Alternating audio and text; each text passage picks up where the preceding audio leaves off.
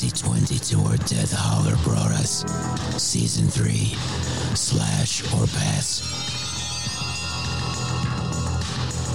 It became the classic horror film podcast of its time. And now Death Holler brings us the most shocking season ever.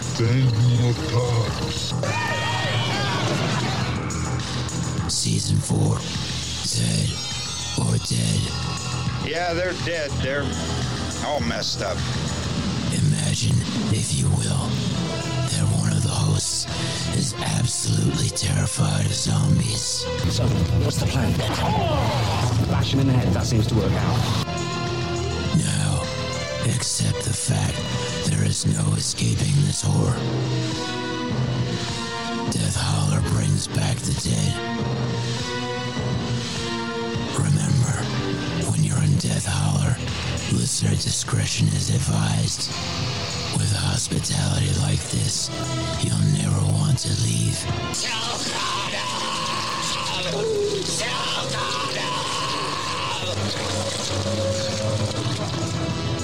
We hope you stay alive.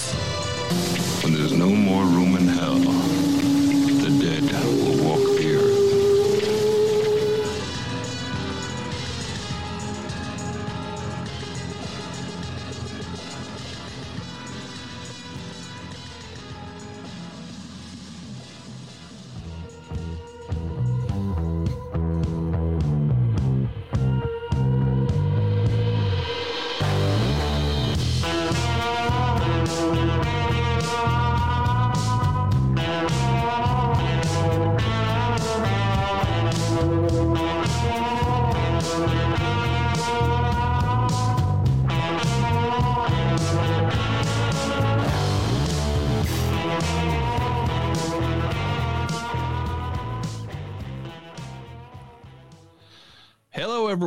Welcome back to Death Holler. I'm your host, the Reverend Dr. Death. Joining me, as always, my co host, La Llareyna. And we actually have a special guest this episode. It is Daphney. Hello, Daphney.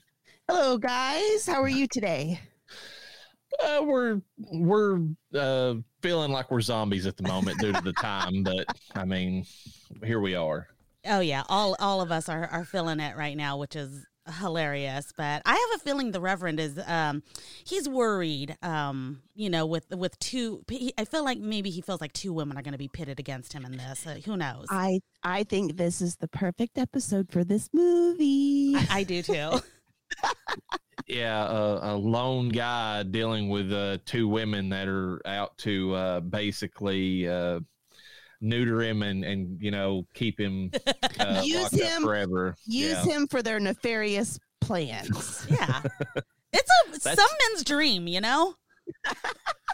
Yeah, well, maybe I guess. Uh, Some's nightmares. movie we're talking about where is uh, Death Becomes Her from 1992. Um, tagline: Some people will go to any lengths to stay young forever, but Madeline Ashton and her old friend Helen Sharp are about to go too far.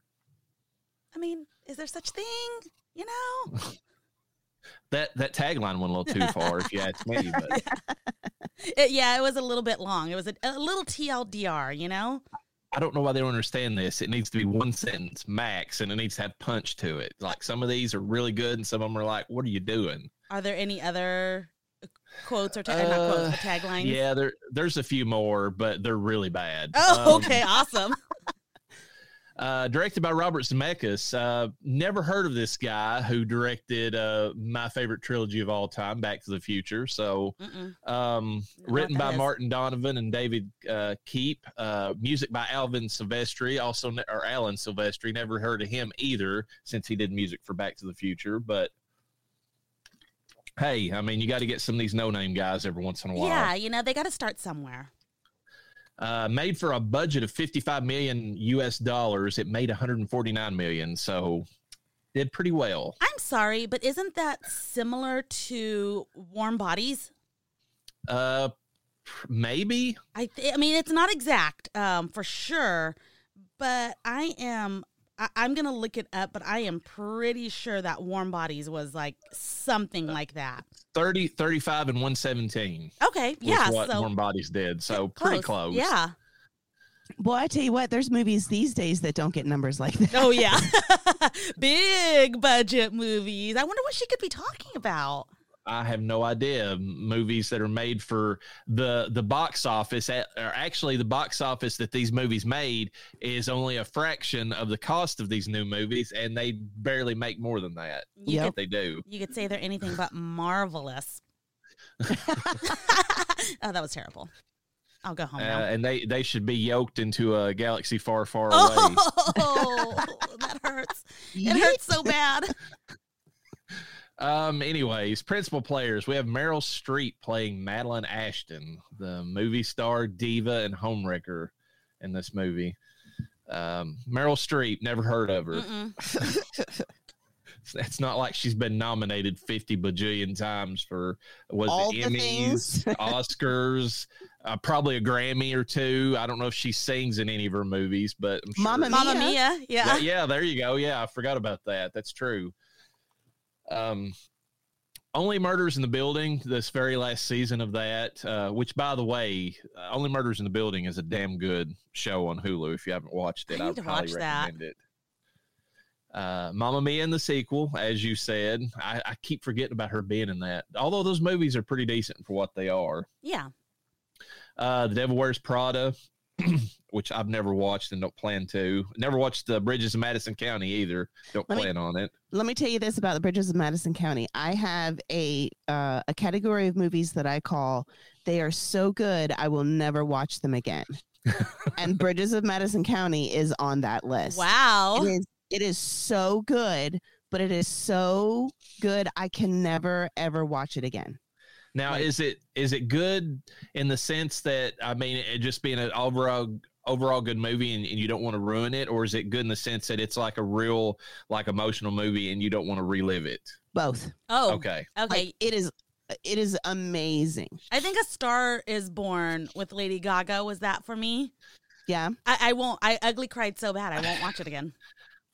I wouldn't say that I ugly cried during Stars Born, but I will say that it's one of those movies that. I, I think it's great, and I even bought it. And now, the, and when I look at it, I'm like, I just don't think I'll ever be in the mood to watch Yeah. that, just because it's not. I mean, I'm kinda there too. Perfect, you know. Yeah. Yeah. uh Sophie's Choice. Never she was in that. that. Kramer versus Kramer, The Deer Hunter, which has Christopher Walken in it. And uh Nightmare on Elm Street uh 2. Uh no, that's a joke. We had knockoff Meryl Streep in that movie. Oh my remember. god. Yes. Okay. I have to point out because I can't believe it's not on here, and I don't know if y'all have seen it, but definitely let me know if you have. Have any of you guys seen She Devil? Oh yes, yes. I love that movie. She was She- amazing. She Devil. She Devil. It's yeah, with uh, Roseanne, Roseanne was Barr. the main character in that one. Yeah. Oh, you know what? I think I might have, but it's been so long. Oh, it's been that realize- movie's from like 1989 or something. Yeah. I yeah. didn't realize was Meryl Streep in that? Yes, she was. She kind of played a similar character. She stole a woman's man. Go figure. Yes, it's, Yes, it's the that's same exact character. Yeah, Yeah. she does. Um, Yep. she's an author in this book though, and oh my, uh, I just I love that movie. I, that I will watch that movie over and over. Yeah, I've I've seen it a couple times and I completely forgot. But yeah, she's definitely in it, and she is the she's uh I mean the same setup. Even it's you know this uh homely looking woman with a man, you know, Yeah. meets uh this woman who's uh you know an up and comer in her profession, be it like a you know uh, in this case like a theater diva versus you know a book writer, but still it's the same setup. Yeah. Um, we have Goldie Hawn in this, uh, playing Yep. Helen Sharp, novelist. Funny that we just talked about somebody being a novelist, a scorned woman, and mentally deranged. Um, Is uh, she? she does I'm just kidding. no, she doesn't sit I'm there sorry. for twelve years, you know, plotting her revenge against this woman. No, no, no. Let's back it up a little bit. She's so deranged over Madeline that she literally has a Madeline test for all of the guys that she dates. Oh, Oh, yeah. yes. It's like, okay, I want to see if the guy that I'm with will be faithful to me. So I know that this woman who has repeatedly stole every man that I've ever had, I'm gonna I'm gonna bring them. I'm gonna bring the guys to her and just see if if they This can. you know. famous movie star. Yeah. gorgeous and beautiful and super rich, you know. Oh. Well, and here's the other thing too that's super duper deranged about it. Not that to, not to get into the movie already, but he would never he would never have met her if it hadn't Oh have been yeah, for Helen. that is true. No. He he would have had because he had no interest in any of that stuff. Like I mean, it, it wasn't even on his radar. Yeah, she could have just removed herself from, you know, Helen's life or Madeline's life, excuse me. And and never would have had a problem. Yeah, but I mean, you know, well, well, you know, I'm sure we'll get into it a little bit. Um, bringing in some real life into this really quick. Uh, Goldie Hawn uh, had tried to tap into the uh, Fountain of Youth like she did in this Oh, movie, and in real life, and it did not work for her in real life. Just Oh, saying. see, I haven't seen any pictures of her lately. Well, she was Uh, in the Christmas it's cr- Chronicles. Christmas Chronicles two. Well, actually, she's at the end of one, but, but Okay. like I saw Uh, those movies. I didn't think it was terrible. I think she just I mean, especially versus Kurt Russell. I mean, the man is is aged perfectly. yeah. Uh, I well, mean, yeah, but that's like not it- fair, guys. Guys do that. Yeah, Ma- Well, some do. I mean, Yeah. Let, us compare to the old man at the beginning of Night uh, uh, of uh, Night of the Living Dead, the the remake, the one that's like, I'm sorry, that guy did not age like Kurt Russell. He aged like milk. Like, Oh, okay. Uh, y'all have seen uh, First Wives Club? Or- No. I've not watched that. I Oh, love it. Okay, well, what's funny is that Goldie Hawn, uh, it's the First Wives Club, is basically where the scorned ex-wives, they're the first wives of rich men. They kind of build a club because their men left them for younger women, basically. But in the movie, Goldie Hawn is Gon- Hawn's character. She gets plastic surgery and she tries to deny it, but she you could totally tell her face looks just pulled back and her lips are super big That's funny. and she basically looks like she does at the end of Christmas Chronicles. So basically, it was the Oh, future. God. Like she was foretelling the future. Self fulfilling prophecy. Yes. So yes, while Uh, it didn't look terrible, you can definitely tell. yeah, it's it's just unfortunate for her. I mean, like it's it's like the uh, Courteney Cox effect. It's Oh like, yeah. what did you do to yourself? Like seriously, stop. I mean, it's it's not helping. Um, of course, we mentioned the Christmas Chronicles that Goldie Hawn was in. Overboard, Oh, love that very movie. popular movie. Classic. Uh, First Wives Club, The Banger Sisters, which I find is hilarious as a name. But, Yeah. Um, Bird on a Wire and uh, Private Benjamin. And uh, she's got a few more, but I was surprised. I was like, I, I thought that she was in more like main major movies, but like looking at her list on IMDb, like she's not really been in a ton. like, wow. of, yeah. like standout stuff, you know. Hey, but the ones that she were, was in were just like instant classics and everybody knows and yes. loves. That that is That's true. true. She's very picky about her movies, and good for her. Uh, we have Bruce Willis, never heard of him, uh, playing Ernest Menville, the plastic surgeon uh, turned Undertaker, uh, and basically cucked husband uh, over the course of a movie. So I got to tell you this also when so I have actually found a movie that Leo had never seen before, which is hard to do. And so we're watching this movie, and he's like, No, I think I've seen this. And he's like, No, I've absolutely not seen this, right? and then at about 10 or 12 minutes in, after the first seven year um, jump, time jump, Oh, Looper. uh, right. He said, Is that Bruce Willis? and I was like, Yes. I was like, This is when he still had hair. And he was like, Was that Bruce Willis at the beginning? And I was like, Yes, babe, this has been Bruce Willis the whole time. And he he wanted to back it up because he didn't believe me. and I wouldn't I wouldn't let him. And so he got on IMDb and he was like, Well, son of a bitch, it's Bruce Willis the whole time. Uh, to be fair, he does have on a hairpiece through the first part of the movie before he becomes like you know the the more bald like he was in real life version later on. I still thought it was hilarious that Yeah. he didn't recognize him. Well, he's playing uh, against uh, typing in, in this movie too because he spent so many years as like an action hero, and now in this one he's like more of just like a a nebbish like you know uh, um, intellectual type, you know. So it's not Right. really the same character that he's normally seen as.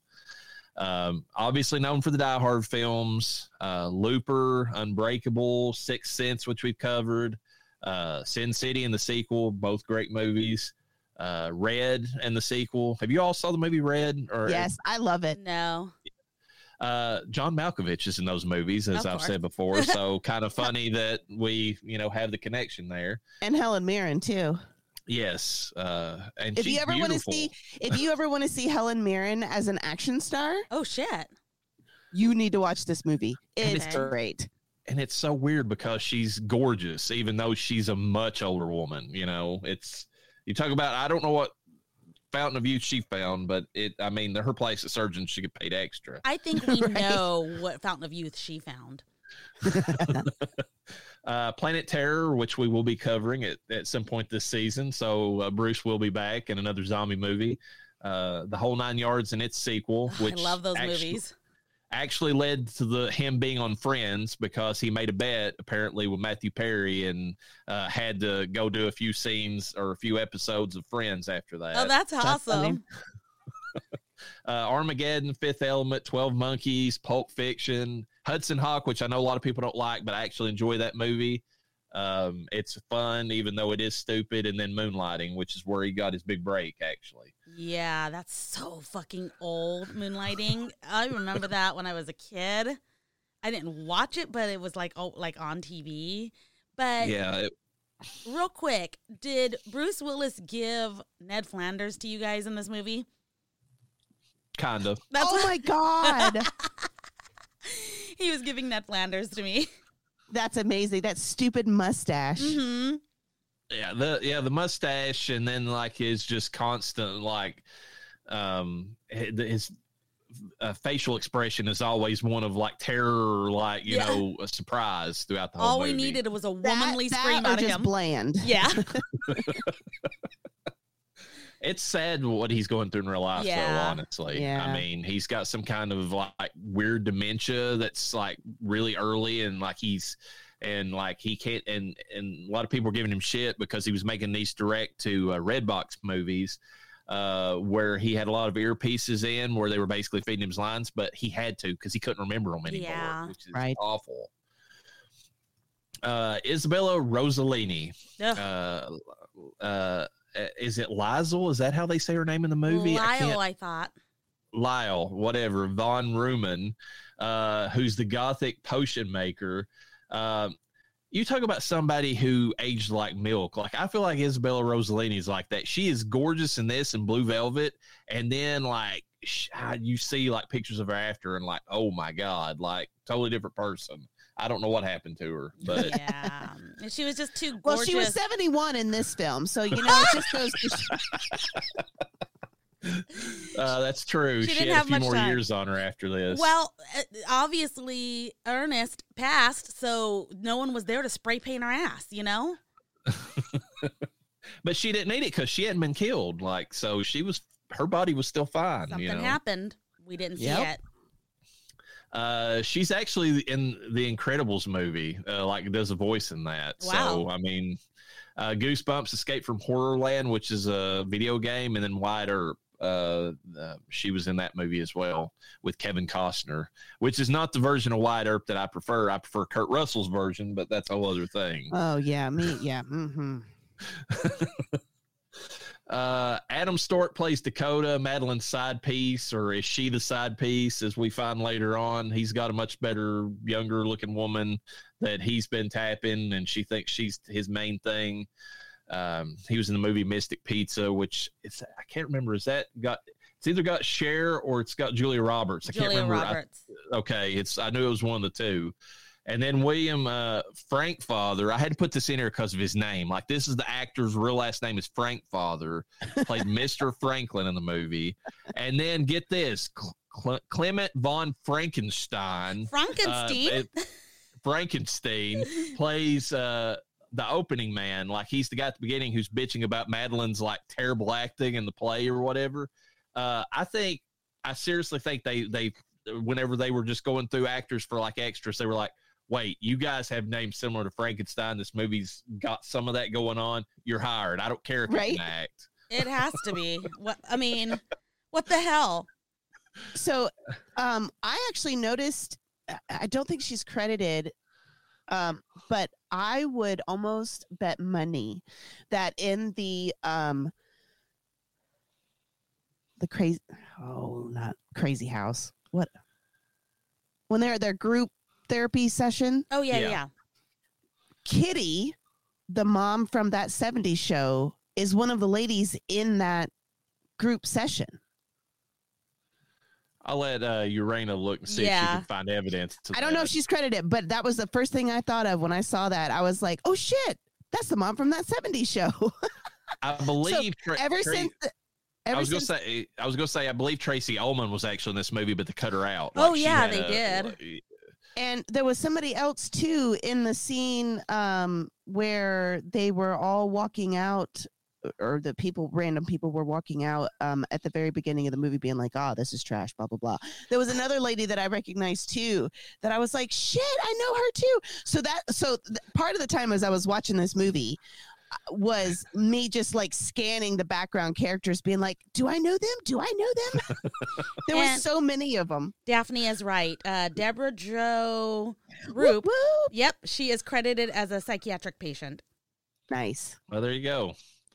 I was uh I was paying more attention to uh, Goldie Hawn in that scene because she's just like she goes out there with that that character during that scene. Like I I mean like she she did a very good job as far as like the comedic aspects during all that. Like when she's you know everybody else is like they're tired of hearing her story. They're like, "Oh, let me speak about Madeline Ashton." Everybody's like, "Fuck this! Let me kill her."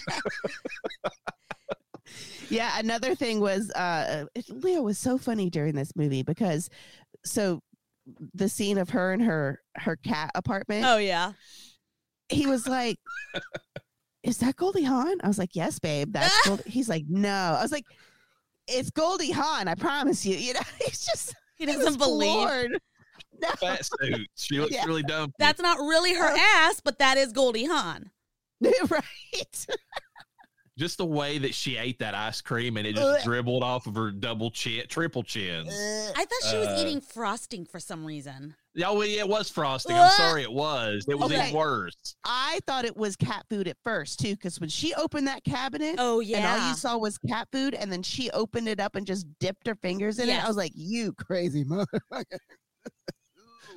Blech. You know, if she'd have died in that apartment, those cats would have ate her. You right? I mean, there's- Hundred percent. They would have Yeah, lived a that's- while.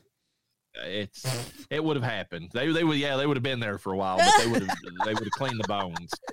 What does it take? Like a day or something? Like within like somewhere between 24 and 72 hours, they're eating you.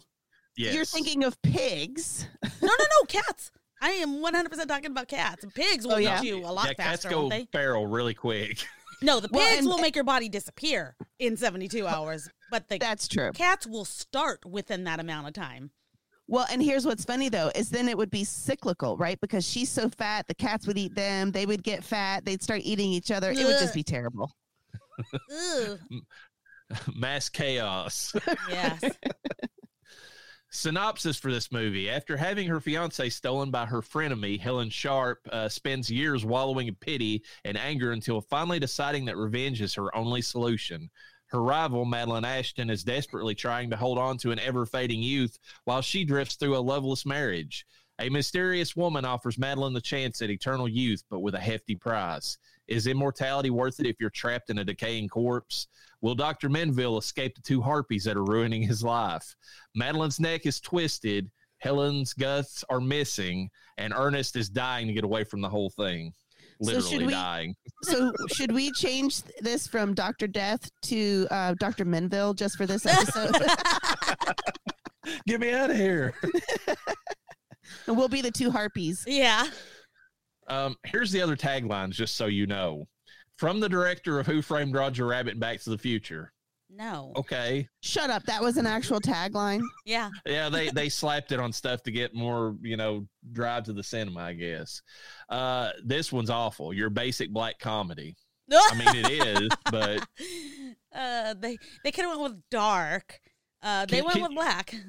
Can can you imagine like you know okay guys pitch me your advertising for this movie and some guy's sitting there and he's either had a shitty day or a lack of sleep and he's like It's your basic black comedy, and they're like, no, it's because they're uh, it's a movie star. Instead of saying your basic black dress, it's your basic black comedy. uh, that's. I, I, I agree with you that that could have been what they're saying, but like that trans Still, still lost. thumbs down. yes. And then this one is another too long didn't read. In one small bottle, the fountain of youth, the secret of eternal life, the power of an ancient potion. Sometimes it works, sometimes it doesn't. What the fuck? Like I, I you know, if they had just taken the first sentence and the last sentence, that would have been great. The, in one Well- small bottle, the fountain of youth. Sometimes it works, sometimes it doesn't. Yeah. yeah, but even even with that, in one That's small bottle, long. the fountain of youth, fine, good. At the end of it, sometimes it works, sometimes it doesn't. Okay, that that says nothing. What they should have put is, um, um, it, it, it, it works, but but it comes with a price or something Yeah. like Well, that. and you know what? So the girl, God, I can't remember her name. The the witchy lady. Lyle or whatever her Lyle. name is. Yeah. She sa- she actually says a great line where she says, "You'll be married to your body." Oh yeah. yes. That So would have been it a good well. one. Yeah. Oh, that would have been a real good one. Or siempre vida, live forever. Um, is her? Do you think her name was Lyle in that sense for something like Belial, like kind of a demonic like connection or something? Okay, Yeah. so I noticed during the movie that when Helen and Madeline, Madeline. talked to each other, They're it was mad and hell. and hell. Yes. right. So I kept trying to make something out of Lyle's name, and it, like I think they were trying to, but I never could quite get it to work. No, it, I, it's it's in the. I've got it in the trivia. I think it's if you combine their names and Ernest names, it's Mad Er in hell or something like that is what it ends up spelling. Like I'll like I'll get to it, but it's it's something along that sense. It was just like a joke taking their first names, and, like, doing all that with it. Oh, Okay. uh, Mad Er, and then and hell. So like it or something like that. Matter and hell. Okay. Yeah. Uh, quotes in the movie. Uh, Ernest Menville, where did you put my wife? And then the second doctor, she's dead, sir. They took her to the morgue. And then Ernest, the morgue, she'll be furious. I actually laughed out loud at that line. Uh, Madeline, uh, Ashton, wrinkled, wrinkled little star. Hope they never see the scars. Fucking love it. That was great. Uh, And Li- Ra- And isn't that her first line? Like other than the singing? Uh, I want to Because no. they go I thought it was like after it skipped ahead, and it was like the first time you see her, she's looking in a mirror and she's saying that. Maybe I'm wrong, but Well, that's what I'm saying. It was like the singing stuff, and then they went to her dressing room. Oh yeah. So, Yeah, it was either there or after she'd been married. It was one of the two, but Oh, it was yeah. the first time you saw her either way. Like, Yeah. I mean, you know, before and after.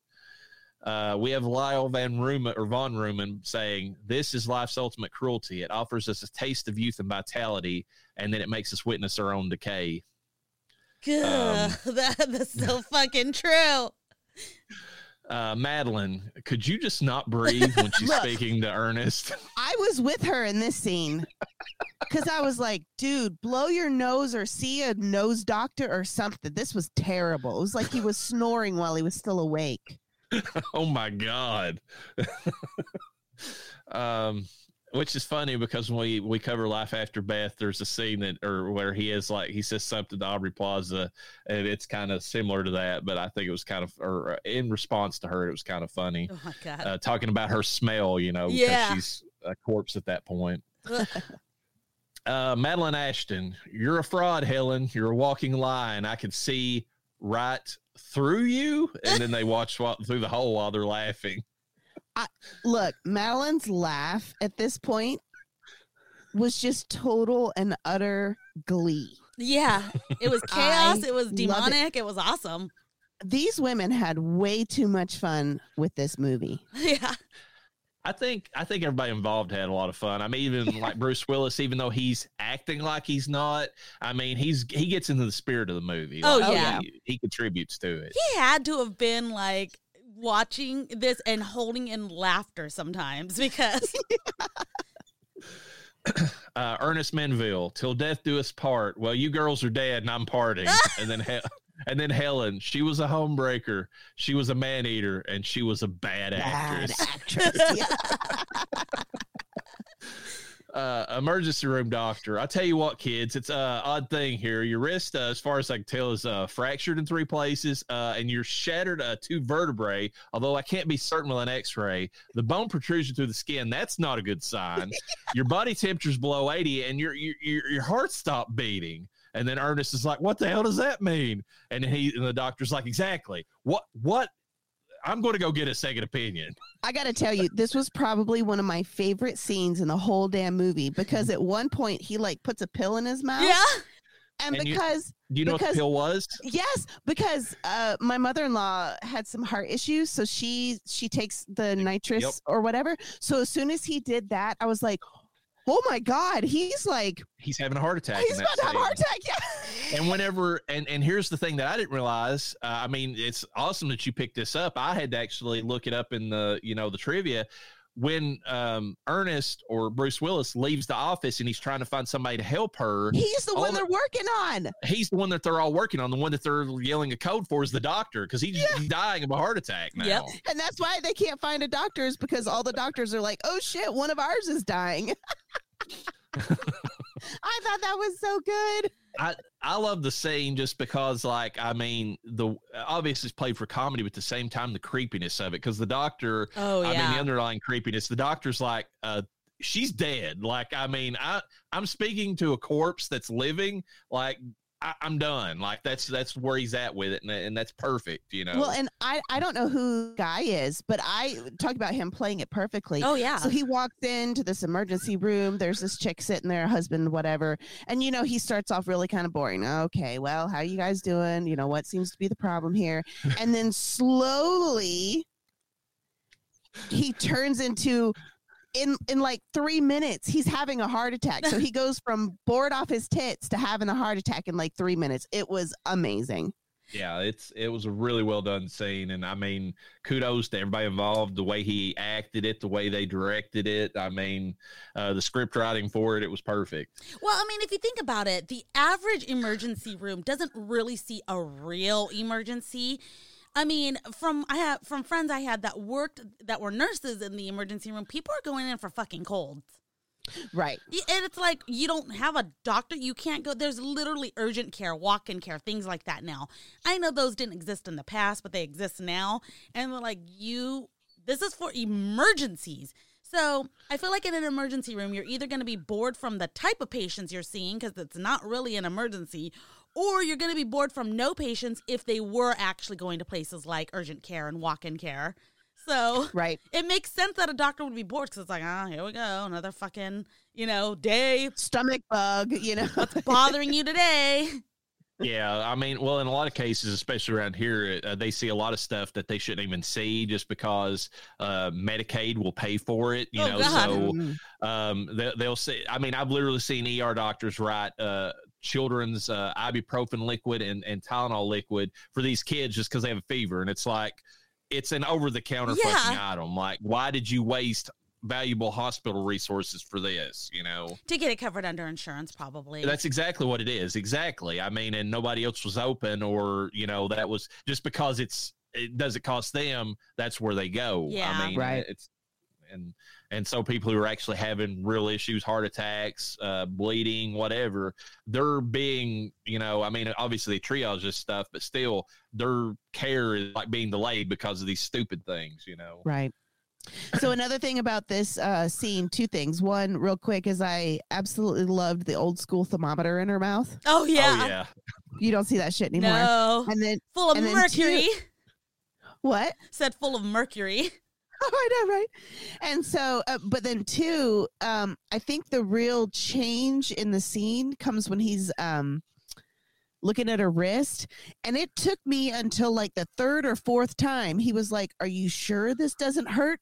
For me to realize he's literally bending her hand way too far and her going nah no it's fine i don't feel anything you know and so i just thought it was funny that even when i was looking for stuff it took me like three or four times of him going are you sure before I, I really caught it, and then it went downhill from there. She's like, Well, it and also doesn't he has- hurt. Eh, well, and also in that scene, he has his he's holding her hand so he can feel the bones like actually Yeah. moving underneath Ugh. the skin. Oh, gross! and then finally, we have Madeline Ashton, Ernest, my ass. I can see my ass. And then Ernest was like, and there's something really wrong with your neck too. Oh, I love all these lines. Yeah, I just I, I love how like I mean instead of him like that that's the best part about this is that I mean he's obviously freaked out, but he's not freaked out as much as he should be. Like anybody else would be speechless, they'd be like booking it for the door, but like he's just like, okay, I'm freaked out, but like I, I'm you know like I'm still going to respond in just like a slightly perturbed manner, you know. Well, and it's like he's the only one that's trying to hold on to his sanity by pointing out the obvious. oh yeah. You know? um, something that that a lot of people might not realize is that this was actually uh, Zemeckis was highly involved in making the Tales from the Crypt uh, HBO series at the time that this was going on Oh, or this cool. movie was made. This movie, uh, some people have argued, was a script that they got for the for the show. Or and then they they co they just made a movie out of it instead. So I mean, if it's got a vibe like it could have been on the Tales from the Crypt TV series, that's because it probably should have been, and they just expanded it out and made a movie out of Oh, it. Oh, that's awesome. That really is. But they made That's- a that's why- comedy, a horror com, not even a horror comedy. Is this a horror comedy? I would count it as a horror comedy. Yeah. So it it, it would have fit how what they did on the show. Like it's in the same like the type of humor they did within Yeah, the show. Like that's it fit that. Um so getting into the movie, visually the movie still fucking stands up. Even with Yes. I mean the scenes that stand up the most are the ones like I mean, especially when uh, Goldie Hawn stands up and you can see straight through her. I Yeah. mean, they use Yes. CGI in those scenes, but it looks good because it's minimal use. Minimal, Yeah, and it's from the '90s. See, and that's what I was thinking too when I saw that scene because I saw this like a million years ago. So I was wondering like how how would it stand up? So I mean, it was in the '90s, and obviously, besides there's not a hole in the middle of Goldie Hawn, you could see the CGI. You know how you can see Yeah. that there's CGI done. However, was fucking amazing. There are movies now hmm that you can still see the CGI and they aren't as intricate as what that because not only did you had to have the hole, but you had to be able to see through her and into the background. hmm And they played with that a couple of times, obviously, because you know the the greenery and stuff like that when she steps out of the pool. But then to have Meryl Streep lean over and have the camera shot through Goldie Hawn and see Meryl Streep's face, fucking amazing. That Uh, the, stick coming through when she's sitting on the couch. yes, I about lost my shit when that happened. I was like, no, she's not gonna do that, and then it did, and I was like, "Brah." Dude, they put so much detail. I mean, I think visually with everything that they did, uh th- colors, they were very vi- vibrant about specific colors. Um Mhm. they, you know, obviously uh the color the, having uh Goldie Hawn's eyes pretty much go dead. I think eventually um cuz she's Madeline, one of them's Madeline, one of them's Helen. I don't know, one of them. Matt or Hell. I think eventually the other's eyes start to go pale as well. Uh, Well, the only, the only actually- reason that the only reason that Madeline's eyes uh, were not like pale like Goldie Hawn's is because if you remember Ernest, whenever he's spray painting her Oh, ass, he- yeah. he, colors her eyes with a paintbrush. you Yes. And he tells her, he was like, hold very still. And she moves. And he was like, oh, now it's going to be odd. Do you want people to stare? And so then when Goldie Hawn dies and her eyes immediately change, I was like, oh, that's motherfucking awesome. Yeah, they were so specific about certain details, everything. Uh now I want to know how did they make them look so much younger? These women were already younger at the time, obviously. They weren't super old, so did they make them look older in certain scenes or what? I think they probably did. I think it was probably a, because of it being in the 90s, they probably used, and this is just my opinion, I don't know, they probably used makeup badly Yes. to age them And then when they went through their transformation, they basically just did perfect makeup on them Yeah. Yeah. as they really are. Okay. I- It, the, yeah, there was a lot of makeup effects in this movie, and and I want to say that the the aged look. I mean, I, the one of the easy ways they got it was to kind of cake the makeup on as they were like it is the older versions of of you know like especially Madeline to where it like accentuated any like crow's feet, and then whenever they took that away and and you know it, it didn't stand out as much, so it looked like she was de-aged or whatever. You Okay. know, so Yeah. I love it. the, the only thing I would say about the CGI and the aging is they used the same exact like overlay on their hands. Cause when when Madeline when she does the the Oh, witchy yeah. lady does the thing with her hand, right? And like it was gross. It was like green, splotchy. She looked like she was decaying already, but she obviously wasn't supposed to be. That was just supposed to show like age spots and everything. Yeah. oh yeah, But when she did it to Ernest, it was the same exact fucking overlay. Like the splotches and everything. Oh looked the yeah, same. exactly. I, I noticed that too. I was like, oh, that's weird. I'd never seen that, but I was like, why are his Dalmatian spots exactly the same? Um, the scenes where her head is on backwards and like she's walking Oh, around, yeah. I mean, are very well done as well. I mean, I don't know how well they done. did. I don't know. I mean, like CGI, obviously, but it was so good. I, that one was practical. I think I didn't really notice any CGI much. No, no. Her, her her neck was definitely CGI. okay, I think what they did was they filmed it with her walking forward Yes. and they filmed it with her walking backwards and they like stuck her, her head on backwards because the where the head met the body the neck was definitely cgi however i will say my favorite part of that and you want to talk about practical effects and really selling it so that it's hard to tell is it's and this would happen she forgets she's walking backwards and she goes to sit down but she sits on on her butt on the floor because that's like you could tell she's trying to sit on the piano bench but she's backwards and so she just sits on the floor. I was like damn it there were so many times i was like somebody fucking paid attention yeah. It, uh, now that I think about that, I mean, I, I've obviously seen it. I obviously noticed that. It's just so funny how she just gives up and she's just like, okay, I'll just do this. And it's like, bitch, do you know what's happening right now? Like, i actually I- i actually expected her to make a comment about how good her ass looked whenever she's like yeah. head turned around backwards and she's like my ass i can see my ass and doesn't it look great Yeah. Like, that's what i was expecting her to say that, that would have made sense. Uh, Um, the other thing about the makeup that I really liked was whenever they they had the peeling effect, which Oh, made them yes. look even even creepier, like their skin was peeling off, even though it was you know the makeup that was that was spray painted on. yeah. that was Um, gross Oh, they did so good with that though.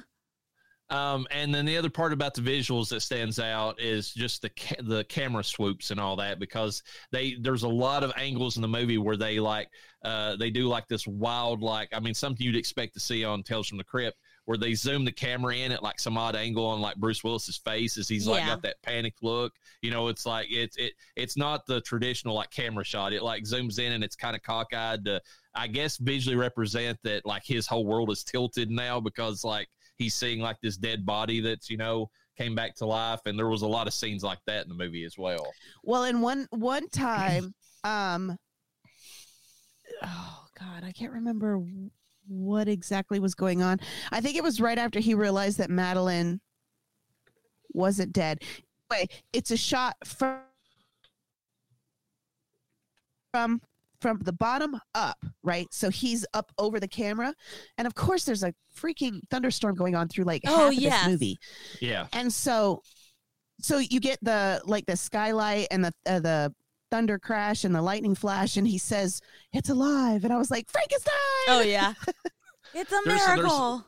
There's a lot of throwbacks to like gothic like you know uh movies or whatever and especially in the part you're talking about it's toward the end of the movie where he's trying to escape from Oh. Lyle and the rest of the ghouls uh which speaking of that did you all re- i didn't notice this until i saw the trivia everybody that was at that party was like a famous dead Yes. celebrity okay I knew so them. that's where my keen eye came in because i was like is that i think i saw uh marilyn not marilyn manson Marilyn Monroe. Marilyn, Marilyn Monroe. Yeah, she I mean, they there. made a they made a point of Elvis, but there were a couple of people that I was like, "Is that supposed to be a famous person? Is that supposed to be a famous person?" uh, James Dean is in the scene. Yes. Uh, there's a scene where um, um, Elvis is talking, and somebody like you know has throwaway line about like, oh, he's you know he, he you know he's going on again, basically hinting that like Elvis is like exposed himself to the the Oh, public too the- much. It was you the guy guy at the microphone. He was like, "Just a reminder, you guys need to stay hidden." Yeah. Um, you know, not saying who you are, and then the Yeah. crowd parts, and he was like,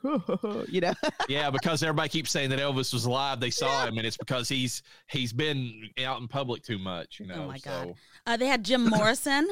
He was at Yeah, the he was pool. there. hmm He was at the pool with the hot with the hot chick. Like, are you almost oh, done? is that who that was supposed to be? That was Jim Morrison. Yeah. That's awesome. um so the story it's i mean it's it's it's basically i mean it's a good fit for tales from the crypt because it's the kind of story you can imagine being in ec comics it's like the traditional you know like this is your you know potion that's going to keep you alive forever but if you die your body will rot and you'll have to live in that body forever regardless of what happens My Yep. God. And I mean it, it's it's I mean looking at the movie I, I could forgive a lot of people thinking oh okay seeing the cover and seeing Goldie Hawn and Meryl Streep uh, even the, even with the one cover where like I think like Bruce Willis has like his arm through Goldie Hawn's stomach and then he's got the candelabra yeah. you know or whatever it you see it and you're like okay this is some kind of romantic movie or something like that some chick flick but and I, there might be elements of that in the movie, but there is a lot of gothic horror in this movie, like You that. know- I mean, they built into it. I'm glad you said that because Leo, again, he must have been on his phone looking at stuff when we very first started because he said something about it being a chick flick. And I was like, this is not a chick flick. so it's funny that you said that. I didn't even I didn't even realize that people thought it might be. At best, or at worst, I should say, it would be a chick horror flick. Um, well, Okay. it, and and that might be true, but at the same time, look at the overall story of the movie. Oh, Who is yeah. the hero of the movie? It's Bruce Willis. He's the Yes. actual hero. He accepts death. He accepts living naturally. He's the one, that, and he's being berated by these women. Clearly, I mean, like it, it is. You could say that it's from a feminist perspective if you want to go that route, whatever. And it does have a lot of stuff about how women are viewed, you know, as they age and all that. I, it, it's there, but he is the good guy in the movie. Oh, yeah. so I mean, it it's not. It doesn't have any agenda like that. No. Oh, another Ned Flanders aspect. He found God. That is true. That's true. Though Uh, wouldn't you Oh yeah, After- I would have yeah, found God after- after that for after sure. Seeing that there is evil that exists that could bring people back or keep people from dying. Yeah, I mean, it's not too hard to accept the fact that there might be something else going on in the universe after you see the dead come back to life. and I would try my damnedest to get on the good side. Oh yeah. Um, now, as far as anything else you want to say about the story, I mean, it's it's. I mean, it, it's the the biggest thing, other than the you know the the straight tale of the movie, is basically a commentary about how far are you willing to go Yeah. to you know Mhm. preserve you know youth and is youth worth preserving? I mean, it's basically the, the gist of it. I feel like. Well- uh, oh, go ahead. Go I'll ahead. delete that. oh, go ahead. Go. Me? Yeah. All right. Uh, I forgot what I was gonna say. Oh my god, Go ahead, Daphney I feel like Ernest right now. no, you no, Daphney, you go first. Um uh storyline. Okay, so two things. One, uh see this is why I write shit down. One, uh you see okay. So after watching the movie and really I was thinking about it last night. Um you I I could really tell now that you've said it. Uh this makes sense to me because um I wouldn't say that it was choppy in its storyline um because obviously we had time jumps and stuff like that. However knowing that this was probably originally written as a television episode that they then expanded into a movie i can tell you right now the the tv episode probably started with her taking around the time she took the potion through the fight scene with the two women and then probably ended wherever that with him like fixing them both up and something. Because i felt like that was like the main point of of the movie even though it wasn't the climax of the movie does that make sense if if I know what you're saying, so if the crypt keeper had been telling the story, it would have got to the point where he was fixing them both up, and they would have been cackling in the background. Then Ernest would have been shown there, poor, you know, like Ernest, like you know, uh, sweating as he's like trying to, you know, uh, keep these women, you know, um, perfect or whatever. Right. Harkening back to the fact that he was a plastic surgeon, a very good one. So Right. he's just doing the same thing he was doing before, but now for dead for dead bodies, basically. And cut to the crypt keeper, you know, making a snarky comment about, you know, about the the uh trying to you know stay beautiful uh, you know uh you keep your ghoulish figure or something you know how he is you know right I would So you- agree. I would agree with that, but I have to add something. Ernest is going to die, so I think the ending of the crypt of Tales from the Crypt would be them finding Ernest dead or he had killed himself, and now they don't have a way to take care of themselves, and ah. that, that that could have went that way Yeah. it could have went that way that or them Yeah. forcing Ernest to take the potion, and now he's in his own personal hell. Right.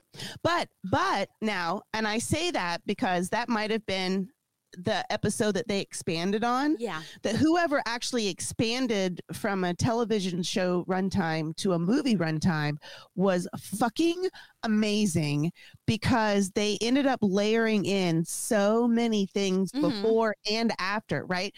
They made him a plastic surgeon that then, after he married Madeline, started working on famous dead people to make them look right, right? Which just played right into how he ended up having to do Madeline and, and Helen. Like there were just so many details that they said, okay, we've got this main part, and to make this all flow, like we're going to add stuff before and after. So that's it made a lot more sense after you said that it was probably an expanded oh yeah. um, TV episode because it didn't quite feel choppy, but it didn't quite flow. Like you could you could pinpoint the acts throughout the movie Mhm. that normally you can't do that, and normally you can't do that in a TV show too because but usually between the act breaks you have a commercial, right? Oh, so yeah. it doesn't it doesn't feel like you have a, a definite end to an act break because you go right into a commercial so you can take a breath and blah blah blah but in a movie they don't have those so i think that's why it felt like that so the, the second thing is uh, just about the story is you said something about you could argue about the like it had a feminist bent yeah and how uh, you know women are viewed. But I think if you stop and think about it, and I think this is true nowadays too. Uh, but I think if you stop and think about how um, the women in the movie is viewed, it's by other women. Yes, one hundred percent. We do it to ourselves and to each other. Absolutely, because at the beginning of the movie, Ernest is with Helen, and she's so-called frumpy, right? yeah but he loves her. He's going to marry her. Then he sees Madeline, who we know in her uh, in her dressing room is terrified that she looks old and she's got wrinkles and she wants you know to look beautiful and young again.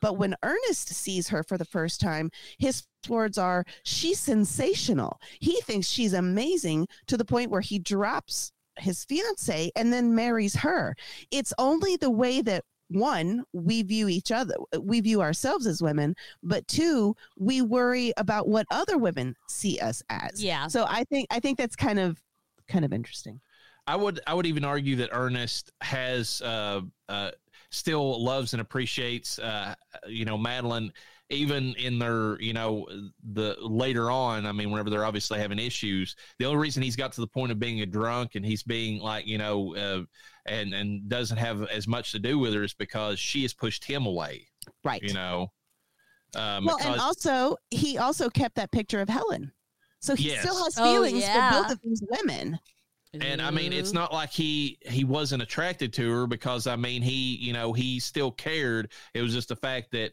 he he probably knew that she was cheating on him. I mean, there was no way that he didn't. The way she was going around with these younger men, trying to get a little bit of glory for herself in her own eyes. Oh, well, he did because even when Helen, when she was talking to him in the house, and she said something about her boy toys or something like that, and he said, "You know about that?" And she's like, Oh, yeah. He knows about that." So he fucking knew. Yeah, Yeah. So see, like, I mean, even though he was, a, you know, not, I mean, they were, they were, he was apart from her. She was the one that was making the division. I mean, she and she was berating him and all this other stuff. She was the one pushing him away. He was still, he was still there with her, regardless of all that. Yeah. he could have Right. left, you know. Um. So I mean, it, it says a lot in the movie about like the fact that she uh was so caught up in i mean you know what others thought that you know and he did and he obviously didn't care because he he's never shown us cheating on her except whenever and even whenever uh helen comes back he's he's cautious about he doesn't jump right into her arms Yeah. he's like i don't think we should do this you know and then uh she pushes it and then of course he's you know been so long probably neglected that it, then then it goes in that realm but like he's he's still got uh, some resistance even then, and it, that shows to me that he was still caring about Madeline, even though she had just given up on him. Well, it's interesting that you say. Um, well, hold on, I lost the thought. Hold on, hold on, hold on. God damn it, it was good too. The resistance part of it, or Whatever. I'm on um, cold medicine. Aw. So uh, you'll you'll probably think of it. It'll be one of those things where something will trigger it and it'll come back. Did So- you Okay. guys know that Ernest is a German name with the meaning battle to the death? I did not know that. Say hello to Leo, people. Hi, Leo. Hello. um. All right. So anything? Well, did your did your idea come back? Oh no, you right now about thing- the it's story, like what past. you going to say about it? Yes, yes, yes, yes. Okay. So, uh, you said she was so caught up in what um other people thought of her, right? Yes. And if you stop and think about when Helen and Madeline finally fight it out and come to terms and they admit why they've been after each other, it's because Madeline thought that Helen thought she was cheap. Ah, yes. Yeah. That's the only reason why she always went after Helen's men.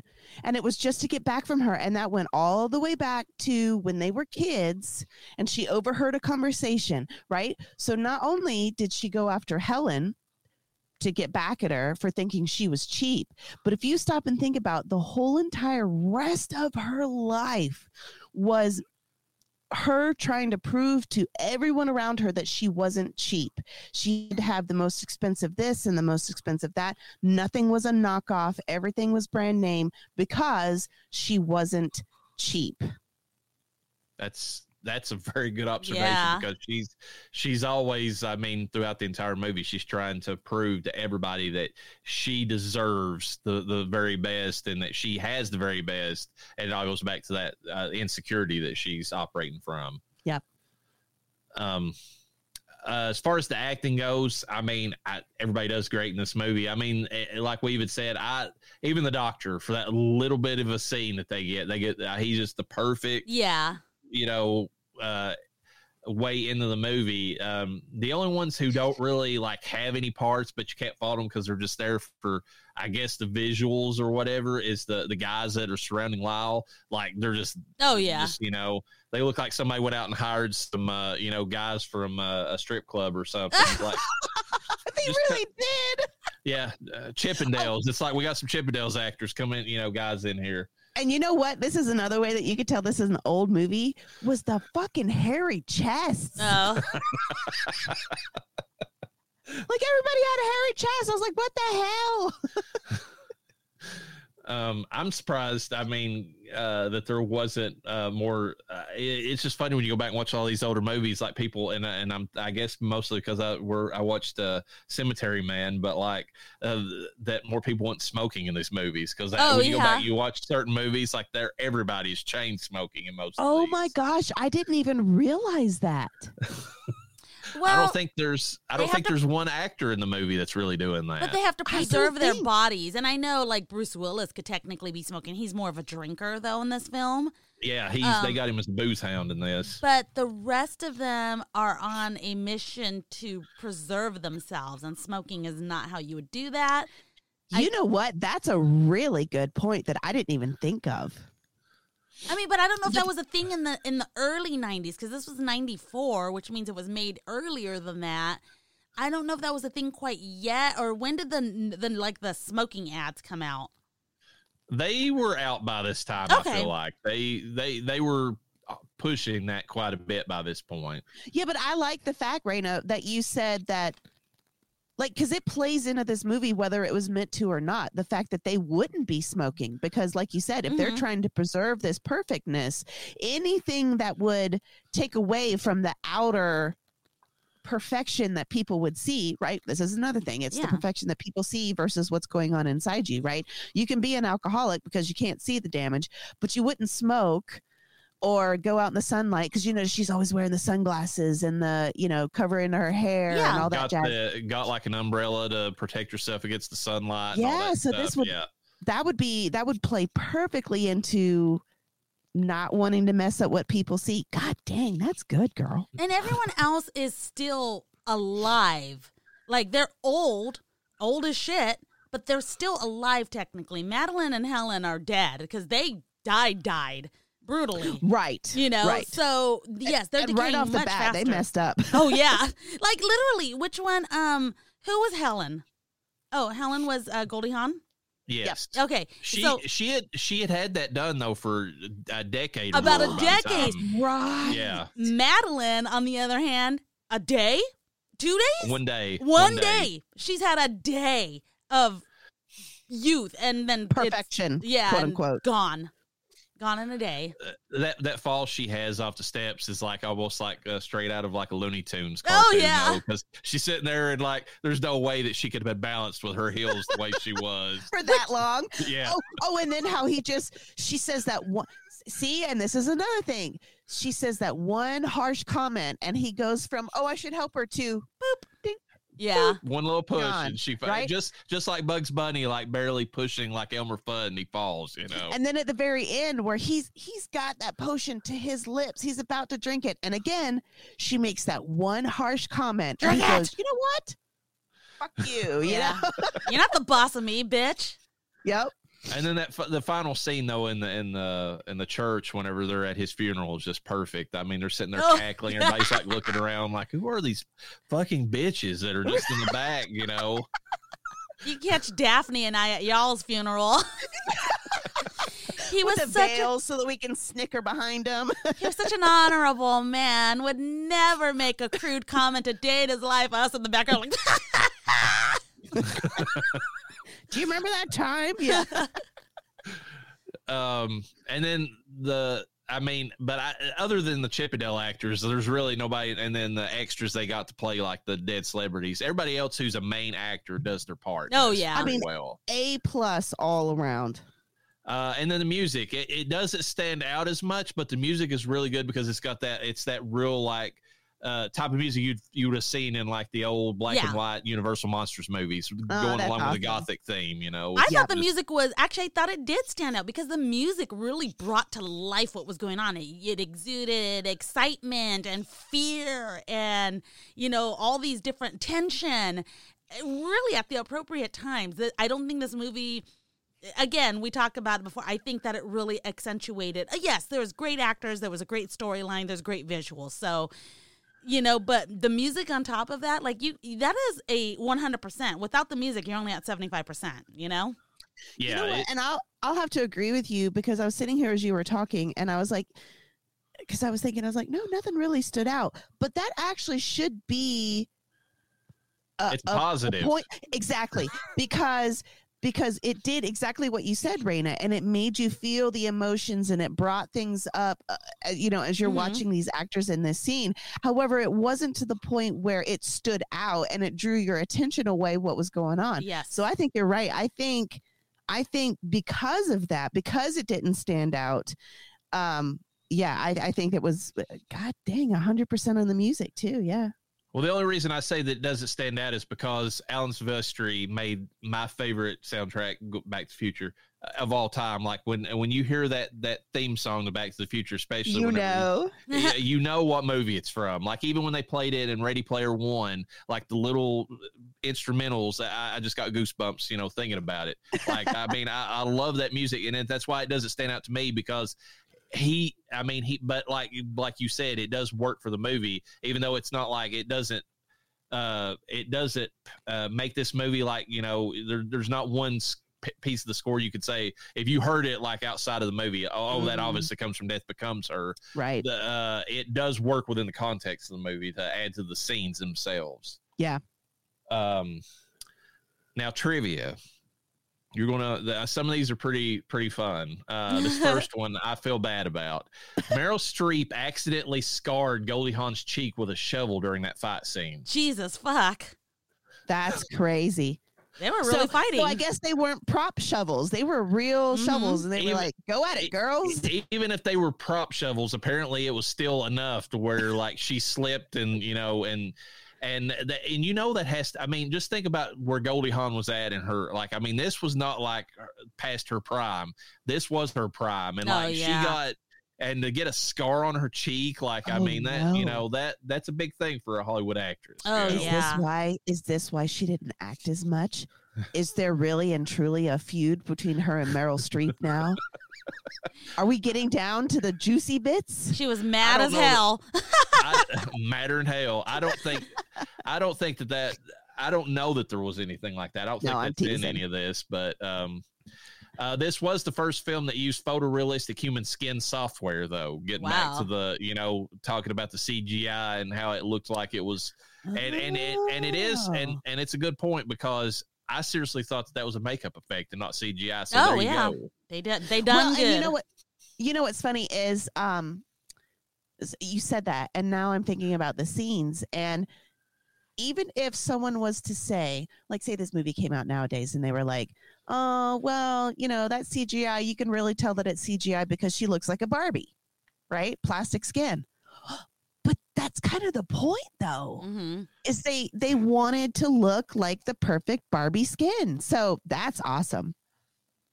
yeah, it would have. Uh, well, even I mean, it's funny because uh, even the Barbie movie would have probably been better if they would have went the plastic route, but they didn't even do that in that movie. For some Oh my god, that's a good point. like Barbie World and then Real World, Oh, that would have been great. Yeah, like if Margot Robbie, I mean, uh, which somebody pointed out, I mean, not this review of that movie, but just something that I, I thought was funny. Uh, if she, she's supposed to represent, like, you know, the, uh, like when she goes to the real world, like, oh, this, uh, sh it, something about like she's not beautiful or anything. It's Margot Robbie. I, you're not, you're, you picked the wrong person for that. Now, if they would have, if they would have, if now if they would have had it like this, because originally Amy Schumer was Ugh. supposed to be Barbie. Yeah, exactly. If if Barbie would have went from her reality looking like Margot Robbie to the normal world, she looked like Amy Schumer, then you would have had a point. Yeah. Yep. Yep. Uh, but if they would have just, I don't know, plasticized their faces or something while they were in Barbie world a little bit more, that would have made more sense as far as context of that movie. But anyways, Well, it's funny because there's makeup effects like that now. People want that glowy, dewy looking skin that has shine on it. Where back in the day, we wanted that matte, you know. All that powder. Yes. Well, and then you also think about some of these TikTok uh, uh, girls or whatever that try to go for that anime look, and it looks artificial because it's supposed Oh. to. You Yes. know, Yeah. um, it's weird, but it's a thing. Um, in the opening scene, uh, Meryl Streep's character is starring in a musical version of "Sweet Bird of Youth" from 1962, a play by Tennessee Williams about an aging actress who pines for her lost youth. Oh, that's Damn. Damn. Attention to detail, man. See, that's what I'm telling you from start to end. It's just m- magic. Uh, this film won the Oscar for Best Visual Effects, defeating Batman Returns and Alien 3. Wow. the Batman Returns one, that hurts. That hurts Yeah. a lot. Yeah, but after seeing this movie, can you not agree? Kind of the CGI was pretty damn good, but It then was- also Michelle Pfeiffer was really damn good. So I'm just Yeah, saying. I don't think Michelle Pfeiffer had a lot of CGI going Yeah. on. No, she didn't. She didn't need it. She had a lot I'm of leather going on, No. but not CGI. Alien 3 But- had a lot going on. I'm surprised. Well, yeah, but I feel like Alien Three had the. uh it, it, it was almost an example of like bad visual effects at Yes, the time yeah. because they, they fucked that movie over whenever it was Yeah. released. I mean, Well, there was not not only that, you have to remember the first Alien had way more practical effects Mhm. yeah, and some CGI, and they made the mistake that a lot of movies and a lot of franchises do. Is the further they long, the further they go along, they're like, oh, we'll just do CGI, and they they slow down or they stop on the the practical effects, and it really shows. Yeah, and then I mean, and also I mean, uh, even with without that, they they made the bulk of the movie to save on the effects budget. They made it in like this one like monotone like prison looking setting or whatever. Mm, So that really took away from the visuals, which probably threw it over the other ones. yeah, But having said that, in Batman Returns, I will say this: the the effects work that that they did to make Gotham itself, Oh and yeah. then and then the Penguin, that was pretty good visual effects. Just throwing it out there for them. well, this yeah, one and won. you know what? We have to remember at, at this time, this was visual effects. It didn't. It wasn't necessarily like special effects. Mm-mm. Right. That's true. Which I didn't think, which I think is a big difference between thinking about movies then and thinking about them now. they didn't have a special category. It's like who wins the best award for uh, uh, making uh, Captain Marvel actually have a tits and ass in this movie. You know, they didn't have specific categories for that. So. Um, this film was originally going to be a sequel to Tales from the Crypt from 1972. The latter film was a favorite Halloween classic of director Robert Zemeckis when he was a young man. Wow. So, you could you could tell the influences though. yeah, for sure. I mean, it went back to EC Comics. I mean, completely in Yep. the, in the tone. Uh, Bruce Willis was re- uh, replaced Kevin Kline as Ernest. I don't know that. I, what do you think? Kevin, what- I could see Kevin think- Kline as Ernest, but He would be amazing as Ernest. I'm just glad it was Bruce Willis though, because of Oh, yeah, where I mean- Bruce is at now. And I mean, I really do love that fucking Ned Flanders effect. I, I do because oh man because look kevin kline would have like it was almost like this role would have been written for him Exactly, Yes. it would have fit with his type that he would he played it around then. So, but i, mean, I think i think you're right Raina. but by putting bruce willis in this role it it made it funnier hmm It, it worked because you wouldn't expect that from. I think back then, like as a kid, I would have been like Bruce Willis. Like, isn't he like an action star? You wouldn't Right. expect this. This was so like a complete opposite. You know, 180 from what he normally does. right and and it I liked it for the fact that it allowed Bruce Willis to exercise his comedy chops, which Mhm. he did have in Moonlighting. It was Yes. just him circling back to it, you know, Right. with, after years of just being the action guy, you know. Uh, showing during that showing that he didn't have to be typecast he could still do it Yeah. Yeah, I mean, and I mean, and there's humor in the in uh, the Die Hard movies. There is. I mean, Right. it's it's just not the kind of humor that you get in this. right Uh, during the description of the plot to kill Madeline, there was a quick shot of the folder being stamped "case closed" at a desk. Also on the desk was a brain in a glass jar labeled "abnormal," a tribute to the original Frankenstein, my or God. to spoof Young Frankenstein from 1974. i love it So many What was the- details. I, I love that uh, in Frankenstein. He's like, "What was the name of the person you got this from? Abby? Abby? Abby Normal?" i will Uh-uh. not be angry Uh, the film has often been said to be like an extended episode of Tales from the Crypt by fans of the show, especially considering that director Robert Zemeckis had produced the show while he concurrently directed this film. Yeah. oh that's funny you know, going back to that.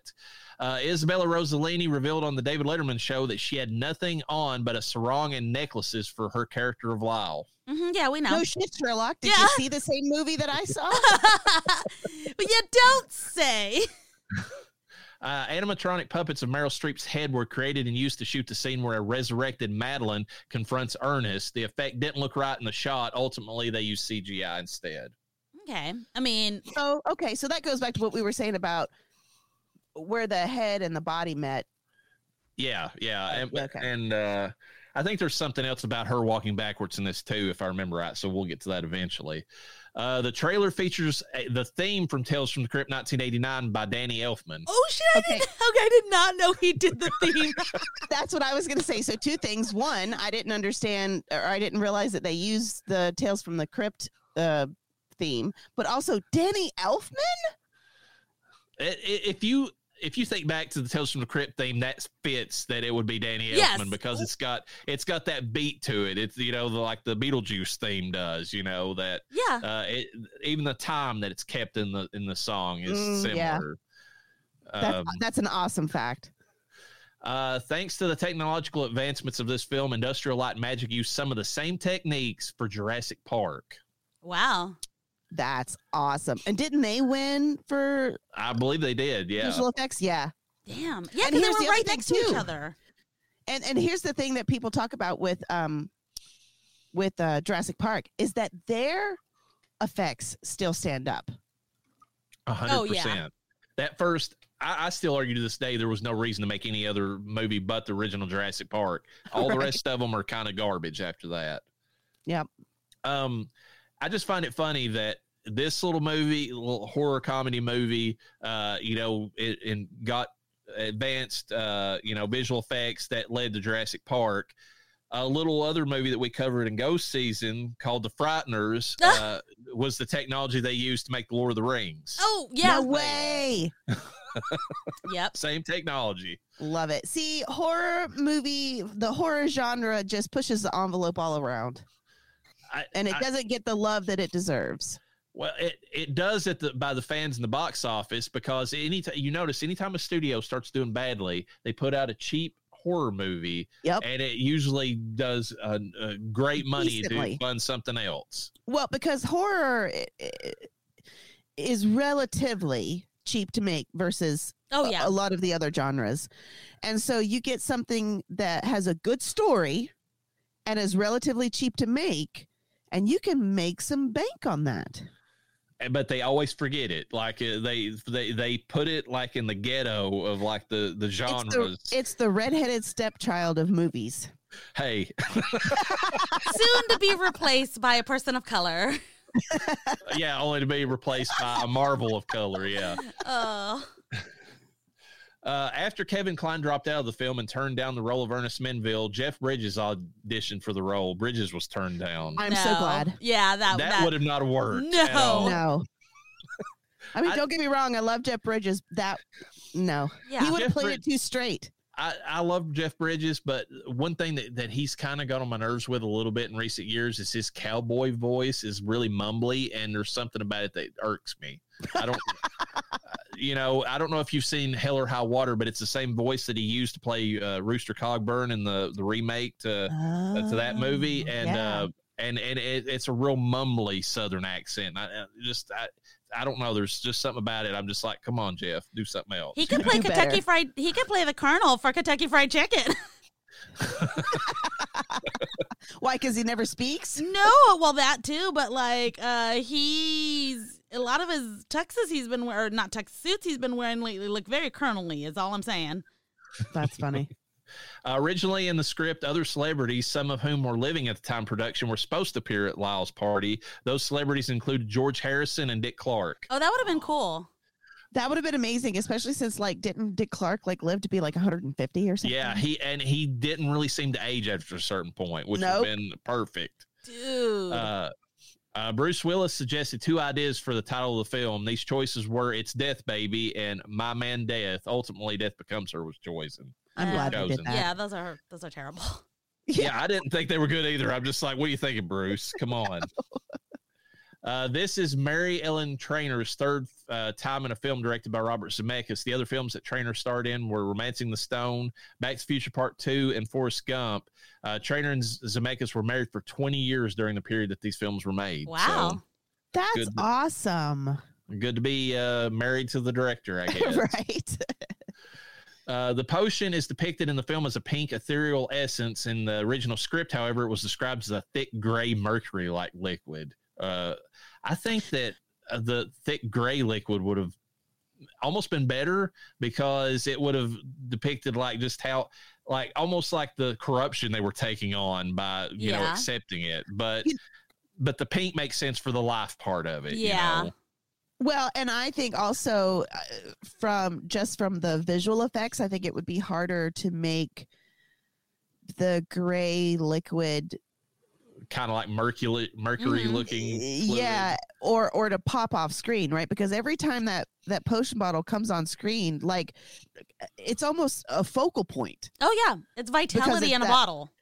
yeah e- even even when you know the two characters are talking and it's just off to the side but it's still on screen it is a focal point because of that color so i kind of i kind of like the fact that they changed it They, they probably did it for that reason. Just the, the probably the, the the person who's over the visuals was looking at it, the cinematographer, and he was just like, "We need this to pop, so let's change, make it look like this." Speaking Yeah. of popping, Reverend, the woman behind you is wearing the purple, you know, over. Uh, I, w- I don't want to call it a robe because it hardly covers anything.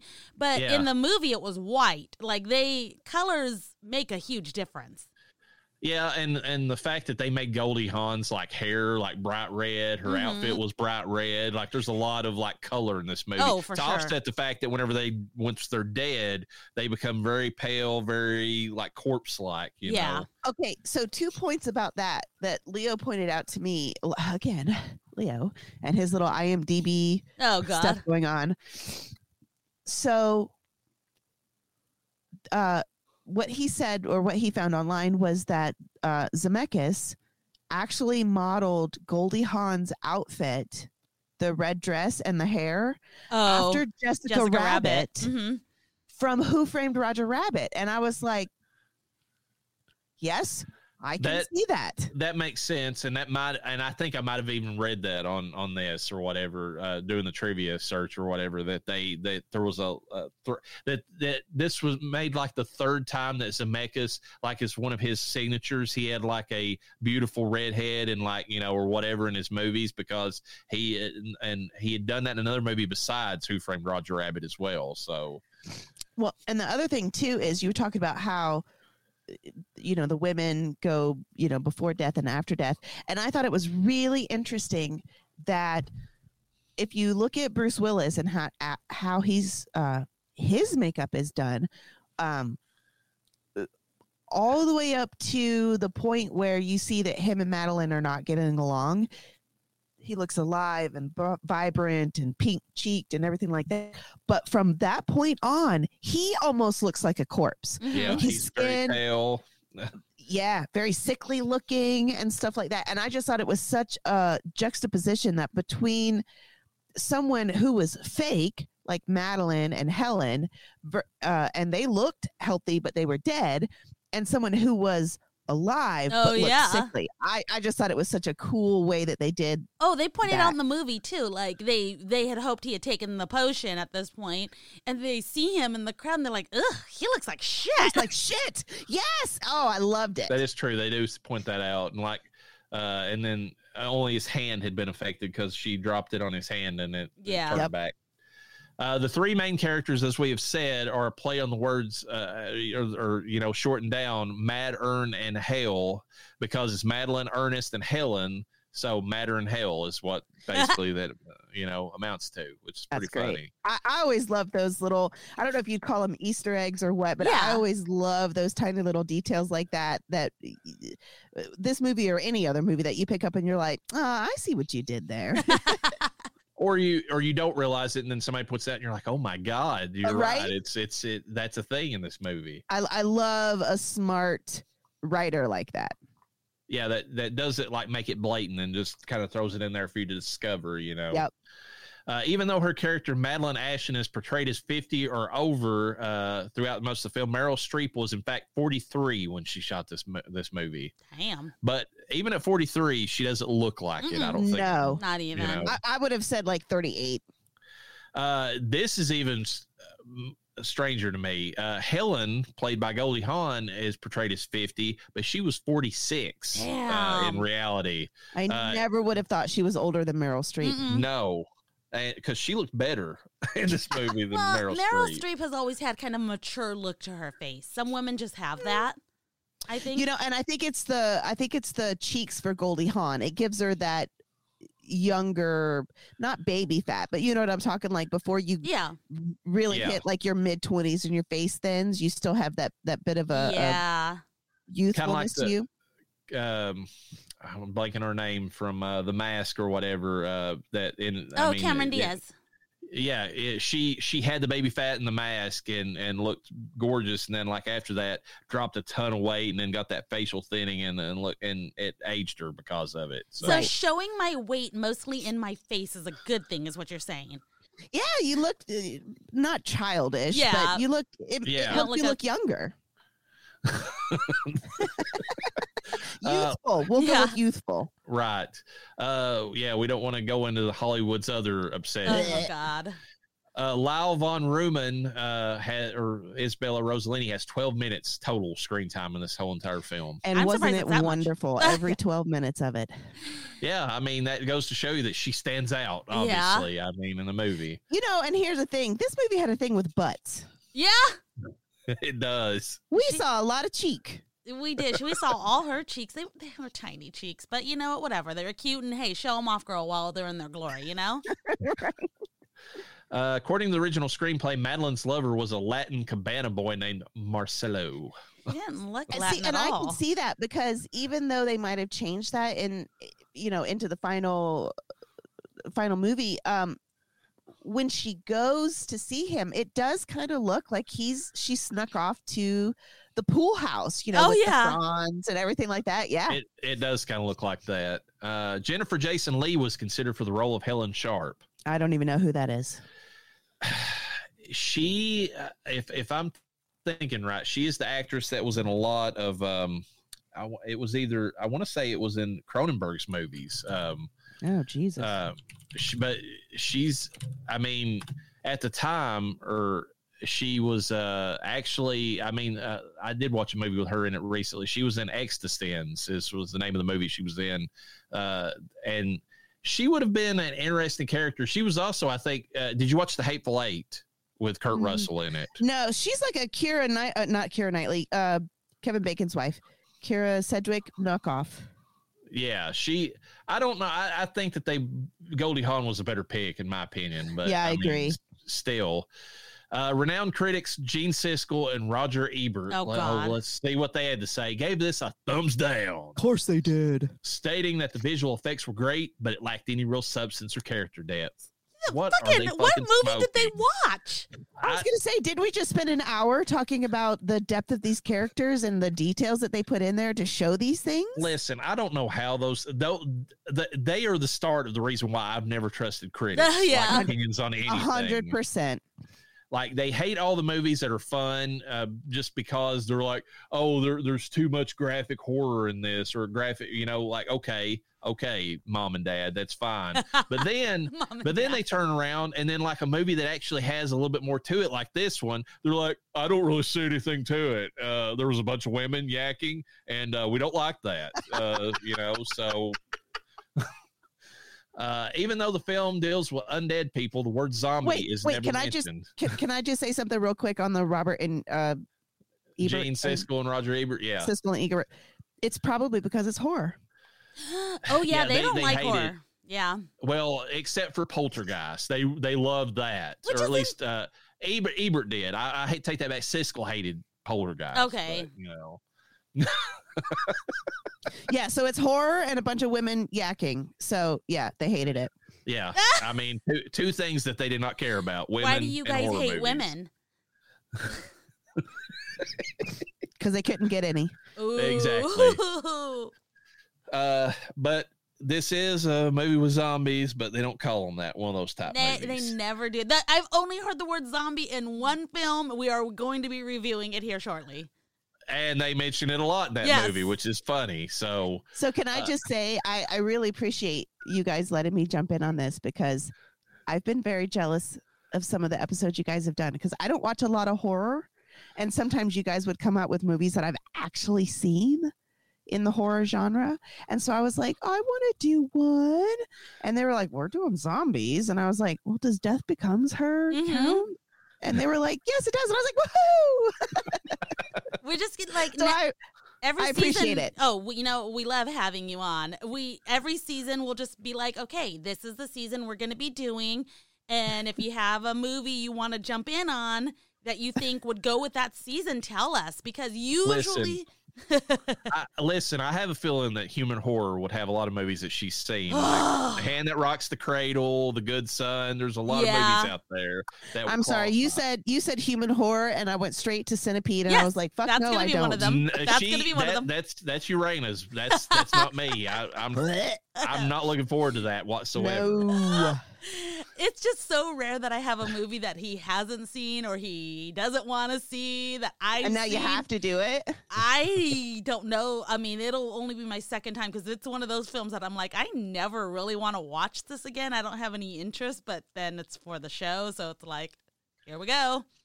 Well, Yeah. I, I gotta say, I realized the other day after after we had picked this, I was thinking about it. I was like, you know, I think when I actually saw this the last time, it was on cable TV. Yeah.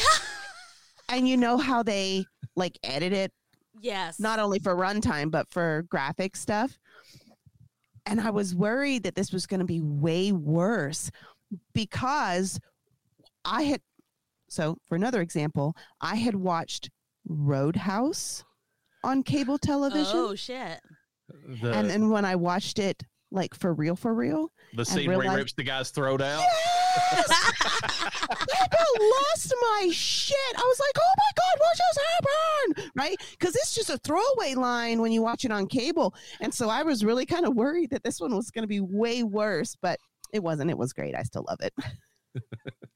Uh, now I love this little tidbit. During filming, Robert Zemeckis would start each take by saying, "Hold on to your butts." David Koepp, David Koepp remembered this and put it in Jurassic Park. Oh That's yeah. amazing. Uh, this film pa- takes place over the course of 51 years. It starts out in 1978, oh and the final time that you see Helen and, and Madeline, it's 2029. So they could actually be out there still somewhere. Still, Yes. yeah, they're still out there living their best undead life right now. So, uh, Helen drinks the potion on October 22nd, 1985. This should make uh, anybody who's seen Back to the Future kind of perk up because that is the exact date that Marty is considered in the present whenever he goes back to the, you know, to Oh, shit. 1955. oh, that's awesome. Uh, one of the early drafts of the script had Lyle uh, being over 100 years old instead of 71. It was also implied that she was she has pandered her potion to several historical figures throughout the ages with varying results. Another draft had Lyle being Cleopatra, hence the Egyptian themed box and Mm. potion. So there she you go. She had all the look of Cleopatra. She really did. we all we all know what Cleopatra was actually European or she was Greek. uh, Greek. There yeah. we go. Yep. And that she Not was accord- pale. Not according to Oh, Netflix, though. Stop. okay, so actually, what's funny is um, uh, with the early drafts of the script having her being over hundred. So I was actually shocked when she said seventy-one. I was expecting her to be like hundred and twenty-five or whatever, and then she said seventy-one, and I was like, I was I was expecting her to be like several hundred years old. Oh, I yeah. mean, Yeah. honestly, you know. I mean, it makes Uh, sense that she she's wanting to show off and she's still technically alive. And so she's like, I'm 71 years old. But it would have been cool to be like, I'm 100 and something years old because, like I said, she is giving Cleopatra vibes big time. They didn't wear fucking shit back in the day, they wore necklaces and sarongs. Because it was hot as shit outside. yeah. Um, and she had the she had the straight across bangs. Mhm. Yeah, she definitely was given those kind of vibes. I don't know if I put this in the, the trivia, but I did remember reading that uh, there when she asked Madeline, like, well, "How old do you think I am?" You know, which is a loaded question when it comes to women, anyway. but then Helen, Helen's like, uh, "I don't think you're a day over like thirty, whatever she said." 38 and she looked offended. yes. Well, the reason uh, here's the funny thing: that's the exact age Isabella Rossellini was when she made this movie. That's great. Look at at this point, at this stage in my life, with everyone trying so hard to not look their age, and I'm guilty of it as well. If somebody says I look my age, thank you. I just don't want to look older than my age. Like, right? It's I'm like, in my look, I- 40s. I, earned every one of these freaking days. so if you say I look like I'm in my 40s, thank you. But if you tell me I look like I'm over 45, we're gonna have a talk. yeah. Yeah. Uh, among the guests at Lyle's party are Andy Warhol, Marilyn Monroe, Greta Garbo, Elvis Presley, Jim Morrison, and James Dean. Oh That's yeah. awesome. Uh, I'm and sad of- I didn't catch more of them. yeah, the Greta Garbo one I didn't see I at didn't all. catch and then- Greta. Yeah. and then Andy Warhol might have been like uh, whenever they were just like milling about, like in the you know Yeah. while the guy was speaking. You know what's funny though? Speaking of Andy Warhol, there was in the background of Madeline's house, there was an Andy Warhol painting. You know how it's the four squares with I think it's Marilyn Monroe in them. Oh yeah, Oh, yeah, that's yeah. got different colors for each one of them. Okay. It's that, but it's Madeline in the Andy Warhol painting. Interesting. I did the not see that. Oh yeah, That's I did though. too. I did see that. Yep. Uh, in one of the original proposed endings, Madeline and Helen steal a car from one of the guests at the party uh, in order to chase after Ernest. However, they end up accidentally driving over a cliff and crash into a huge explosion. then Madeline and Helen emerge from the wreckage as charred skeletons. Oh, Oh, my no. god. That would have been the perfect ending to go for the Crypt Keeper to came out and you Yep, know, there you go. thing. Oh, Uh, hold on, guys, but it real quick.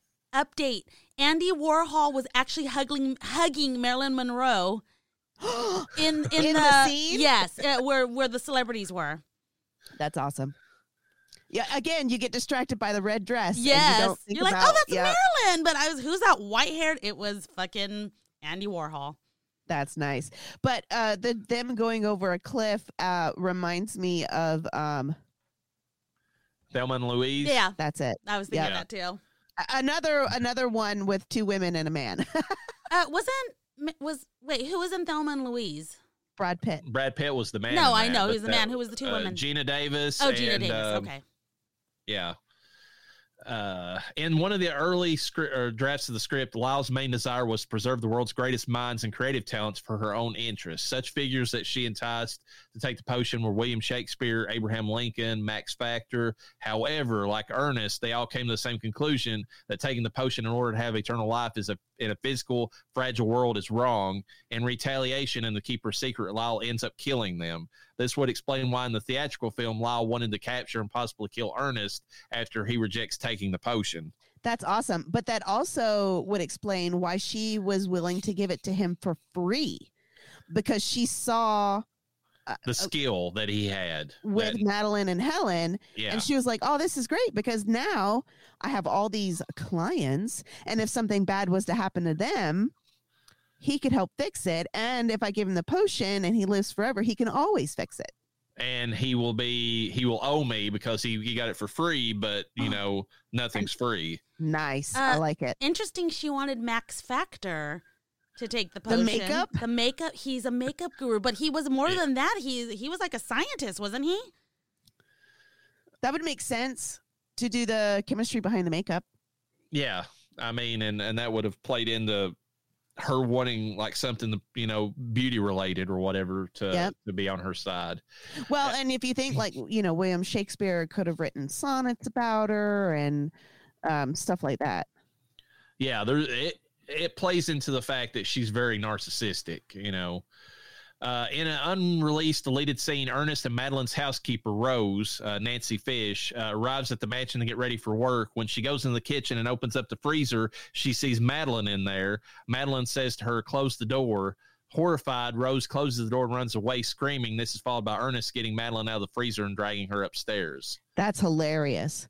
Uh, and to further go with that, there are Wait, several. wait, and can I just say, uh, it wasn't until you started talking about this that I realized that after we see her give Ernest the Bloody Mary for breakfast, we don't ever see her again. Oh yeah. Yeah, she she's not in it after that point. Uh, there are several scenes featured in the trailer that didn't make into the final cut of the film. One of the scenes is the scene where Ernest takes a frostbitten Madeline out of the freezer and drags her upstairs, and she says, "I feel sweaty." He responds, "That's not sweat, dear. I think you're defrosted." Another one of those, I'm trying to hold on to reality by pointing out the obvious, but it comes off as freaking hilarious. Yeah, that would have been actually a very good scene in the movie if they would have had that. Uh, in the scene where Ernest is spray painting Madeline's lower body with flesh colored paint while the phone was wildly ringing due to Helen calling him constantly, off to the side of Ernest, among the various item and tools he's using to give Madeline a fresh makeover, is a vat filled with red liquid. Upon closer inspection, the liquid is Madeline's blood. As a mortician, Ernest is required to drain the blood from his corpses in order to avoid further decomposition and unsanitary occurrences. Yeah, he basically em- He embalmed, embalmed her. her. Yeah. Ah! yeah, because Helen sees him picking something up, and uh, she makes the point, or she makes the comment, "Formaldehyde, what the hell?" You know, and then you get that nice pan of all of like the hoses and Yep. tubes and grossness, and So that may so uh, you would have to assume they did the same thing to to Helen then right after that because uh, she would have decomposed like you know uh, at a greater rate oh, if, if he had done the same thing to her. Well, Um, and notice notice they never they never actually um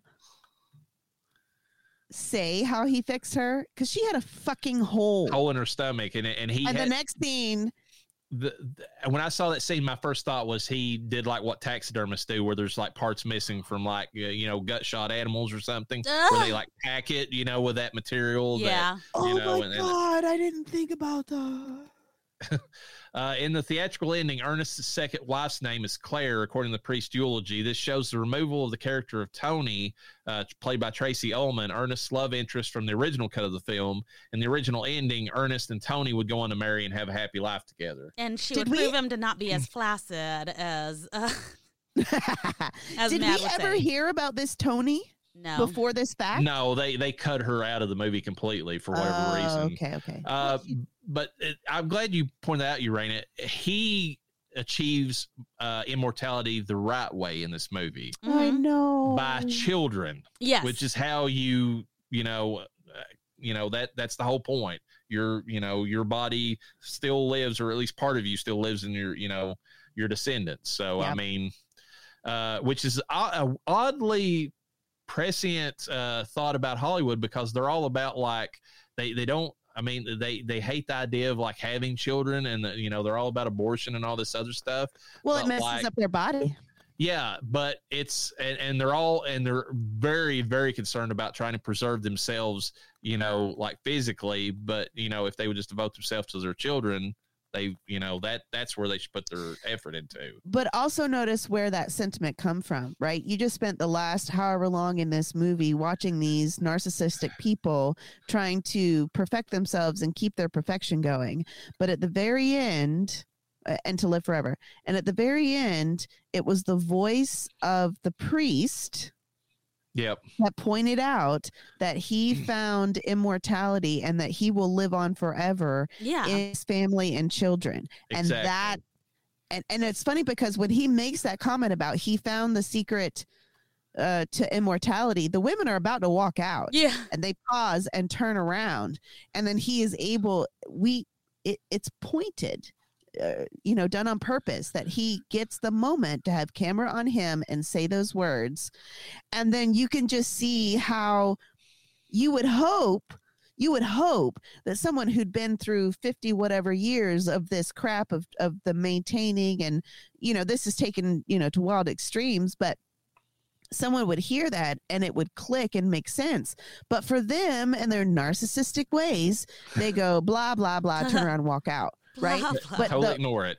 the Yeah. whole point of the movie is that little two minute scene right there where he talks about he found love he found you know the secret to immortality and the fountain of youth it would be in his in his family and children And Siskel and Ebert look at this movie and say there's nothing going on at whatsoever in it. Blah, Like they, they blah, don't they don't watch movies. They really don't. no i don't think so Uh, in the original script, Madeline and Helen end up doing a lot of physical damage to one another during the fight. After they had reconciled and went to Ernest, like in the film, they greet him at the doorway, casting their shadows in his room. However, their shadows in the script were described as horrible, misshapen shadows. Ew. That would have been cool because it would Yeah. add more to the horror aspect of it. Oh yeah. Although, although to him trying to fix that would have been a probably a Herculean task if he hadn't done it. Uh, Madeline was mocked and chastised, uh, has mocked and chastised Ernest for being impotent. Yet, ironically, as the evidence, as we said by his eulogy, uh, when he later remarries and quits drinking, he ends up having a total of six kids, uh, which are two sons and four daughters. This is incredible considering he was over 50 when he became a father. Ooh. that's funny because when i you know when the the priest was talking about that and he was like two sons and i was like oh that's not bad and four daughters and in my head i went two plus four that dude had six Just popping kids out. Yeah.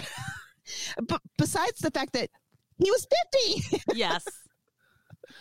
yeah. Um, I mean, uh, I don't know. There might be something to say there too about how men can, you know, always procreate or through most of their life, and you know, there's a timeline for women, but you know, they don't. They, I don't feel like the movie gets into that. I'm just saying that there, you know, there's something to be said about that. So, Well, I I think it goes to show what you said earlier about he is the hero of this story.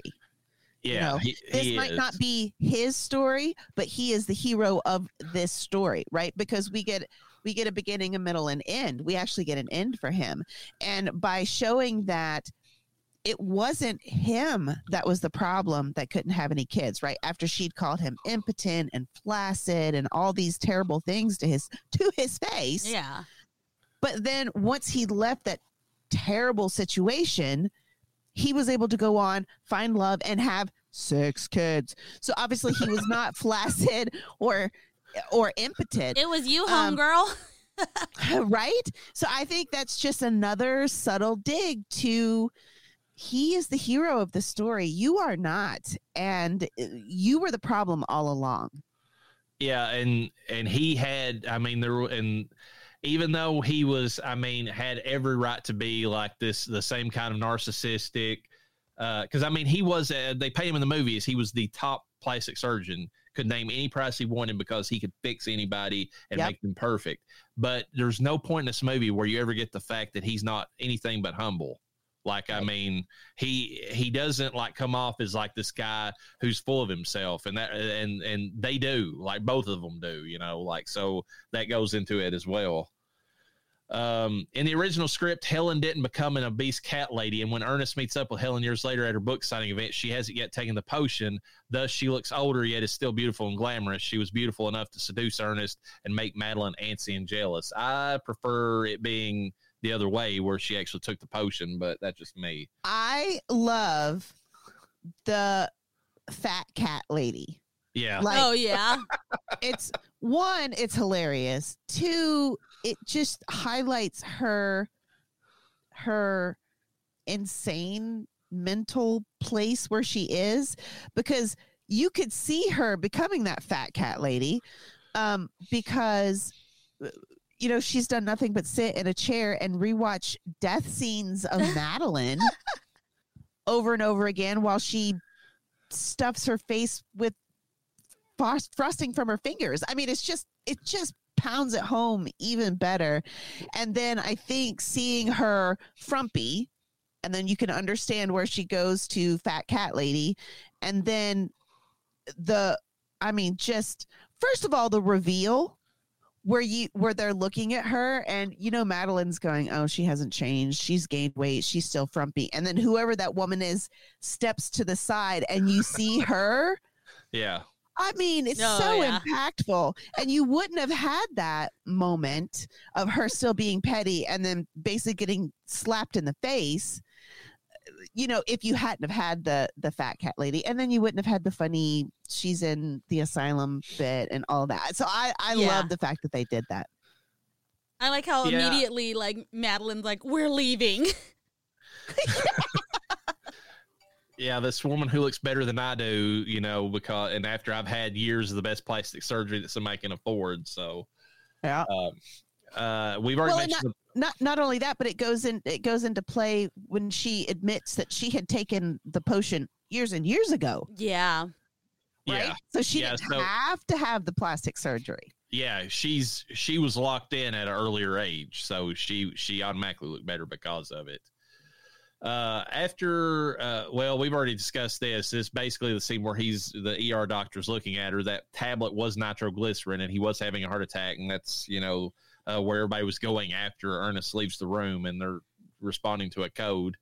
Um, Helen was originally supposed to take the potion in the final act of the film, leading up to her fight with Madeline. So Hmm. um, I don't know that having her take it later on. I think it's better the way they did it. Again, Yeah. I, I agree. Uh, despite the unseen deleted, uh, the unseen deleted scene where it uh, had explained why the nuns were in the hospital morgue, uh, where it was to identify the body of a priest. Some fans have theorized that the crying, floating nuns shown in the film symbolize that Madeline has damned herself to a fate worse than death after drink, drinking Lyle's potion and then getting herself killed due her, to her carelessness and cruelty. Despite being legally dead, Madeline's soul is forever trapped inside of her decaying body, and she'll never be able to properly pass on. Yeah, that's what I got from it. And those nuns were floating; they weren't walking. I that's know. the that's the I- thing. The floating of the nuns is what makes that seem strange. Even if you just say that she was visit, because that was the scene. They were like, "Oh, we're here because the uh, priest died." They were floating. There has to be a symbolism behind that. See, and I, I didn't even I didn't know about the whole, you know, undeleted or the deleted scene. Um, I just thought it was put in for a creep factor Mhm. because I mean it would make sense for nuns to be down there. Either I guess nuns don't give last rites, but you know maybe a sister had died or a priest had died or or whatever whatever, and they had gone to the morgue for some reason. That didn't bother me. Like I didn't question why they were there, but you are absolutely right. The floatiness is what was the creep factor, and I thought they just did it for that. Uh, when Mister Chagall is ta- is talking to Madeline after he sends his assistant Anna away, his eye keeps moving strangely. One of his eyes keeps blinking really fast, while the other one keeps wandering in an unnatural manner to where he has to turn it correctly. Which is funny because Katy Perry recently had something like that happen in real life, so it makes you wonder. But anyways, Oh. uh, he keeps putting his hand over the eye that's wandering to hide this problem from Madeline. It's theorized that since he's Lyle von Rhoman's assistant and recruiter, and most likely took the potion, either Mister Chagall has been was involved in some sort of accident involving his face, which the potion couldn't fix, or he's possibly an undead member of her society, and that his eyes uh, you know, he he basically whatever happened to him that you know after he became immortal, like damage design, it keeps doing that. So Dude, I never noticed that. Oh, I did. I thought it was just like a weird tick, right? Because you know, you think he they're in a place where they're trying to fix you into perfection and he's got this weird tick. And it wasn't until he showed up as that like the speaker at the party that I was like, "Oh, the funny thing is though. dead." the funny thing in the movie though is whenever he shows up to speak at her party his eye's fine so some people have also theorized that maybe that was prior to getting the potion But no, I- he still has that tick. so i i don't know but i, I like it i think the idea is creepier if if he's dead and that that's the reason his eyes doing that weird you know twitch thing that's going on with Like it. he's trying to keep it in the socket. Oh, yeah yeah like it's rolling around and he can't really keep it where it's supposed to be at gross. um that is all the the trivia i have for this movie uh i i think it's a fun movie i really do i i enjoy it quite a bit i would give it uh 3.75 out of 5 Wow. easy That is uh, the rating of uh, rotting corpses.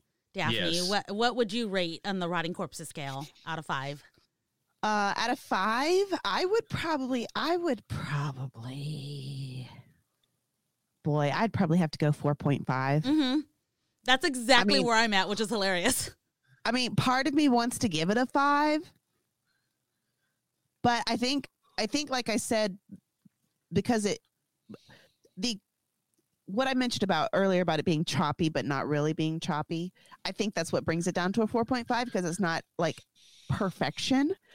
But uh, yeah, boy, it's a 4.5 for me. I can't give it a five, knowing that we are a horror film podcast. And while this is a horror comedy, and we do review horror comedies, it, it's still like there's certain horror comedies that still have a little bit of scare factor in them, and this one more or less has a lesson, but not so much scare in it.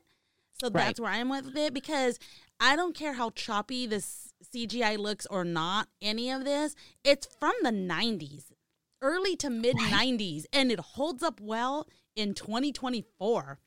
Right. How old is this movie And the now? message is still good too. 30 years? 40 uh, years? just about yeah, Yeah. yeah it's um it's ex- going to be exactly 30 years yeah, at this point exactly so. 30 years. So that's what brings it up to the higher point for me is that, you know, you can talk all the shit you want to, but what were you watching in the 90s that was looked this good? Well, and then went on to influence Jurassic Park. Oh yeah. I, I mean, my uh, my personal rating on it is where it's at, just because, like, I mean, I know other movies that are coming out this season Mhm. that are definite fives for me. So I gotta have I gotta have a baseline. You got to So give yourself a, some room. yeah. So I and and I and one of them is a horror comedy. Yeah. Um, hint hint. So I mean it's it's I mean so this one is a three point seven five. I want it. I would give it a four maybe, but like it's it's on the line for me there. You Well, know. see, that's the thing, Daphney, is we every so every April for April Fools we do a horror comedy because there's always a horror comedy. So like that's the thing is you could probably join us on almost all of those because I don't know. I don't know. Tucker and Dale, I can't. do. Really? Oh my god! Well, we I think we already we already did that one. we already Okay, did that. good. one, Yeah, but yeah, so yeah, it, it, it is. It's possibility, is what I'm saying. Well, good. Well, I figured this was. Uh, you guys put it great because it's like a Valentine's Day because it's love, but not really love. Uh, you know, and I, I just. I I mean, really- Ernest found love. I mean, that's kind of the point. So Oh, he did. Uh, he found love and he was able to keep it up. You know. It's funny because impotence does factor into another movie we're going to discuss here very shortly. Oh Lord! Oh Lord! I don't even want to know. Yeah. That was not enough of a hint for me, and I don't want to know. She's like, and I'm out. Um, anything else y'all want to say before we wrap this one up? it was great. I was so glad that you guys let me bring this movie to you guys because I know this is probably a little lighter than what you normally do, but I had a lot of fun watching this and discussing it with you guys, and th- this was just this was a lot of fun. And thank you.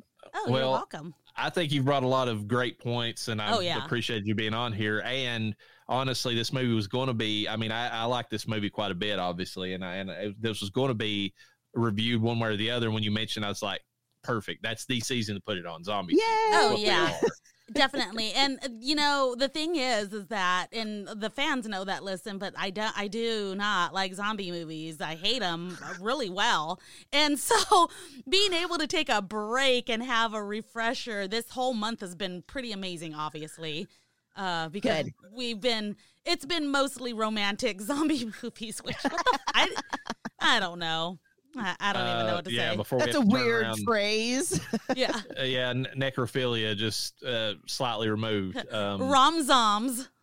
Yeah, but we're getting ready to do. I mean, we're getting close to. Dawn of the Dead, so you're going to be right back in the Yeah. thick of things then. that's that's why I need something like this to kind of.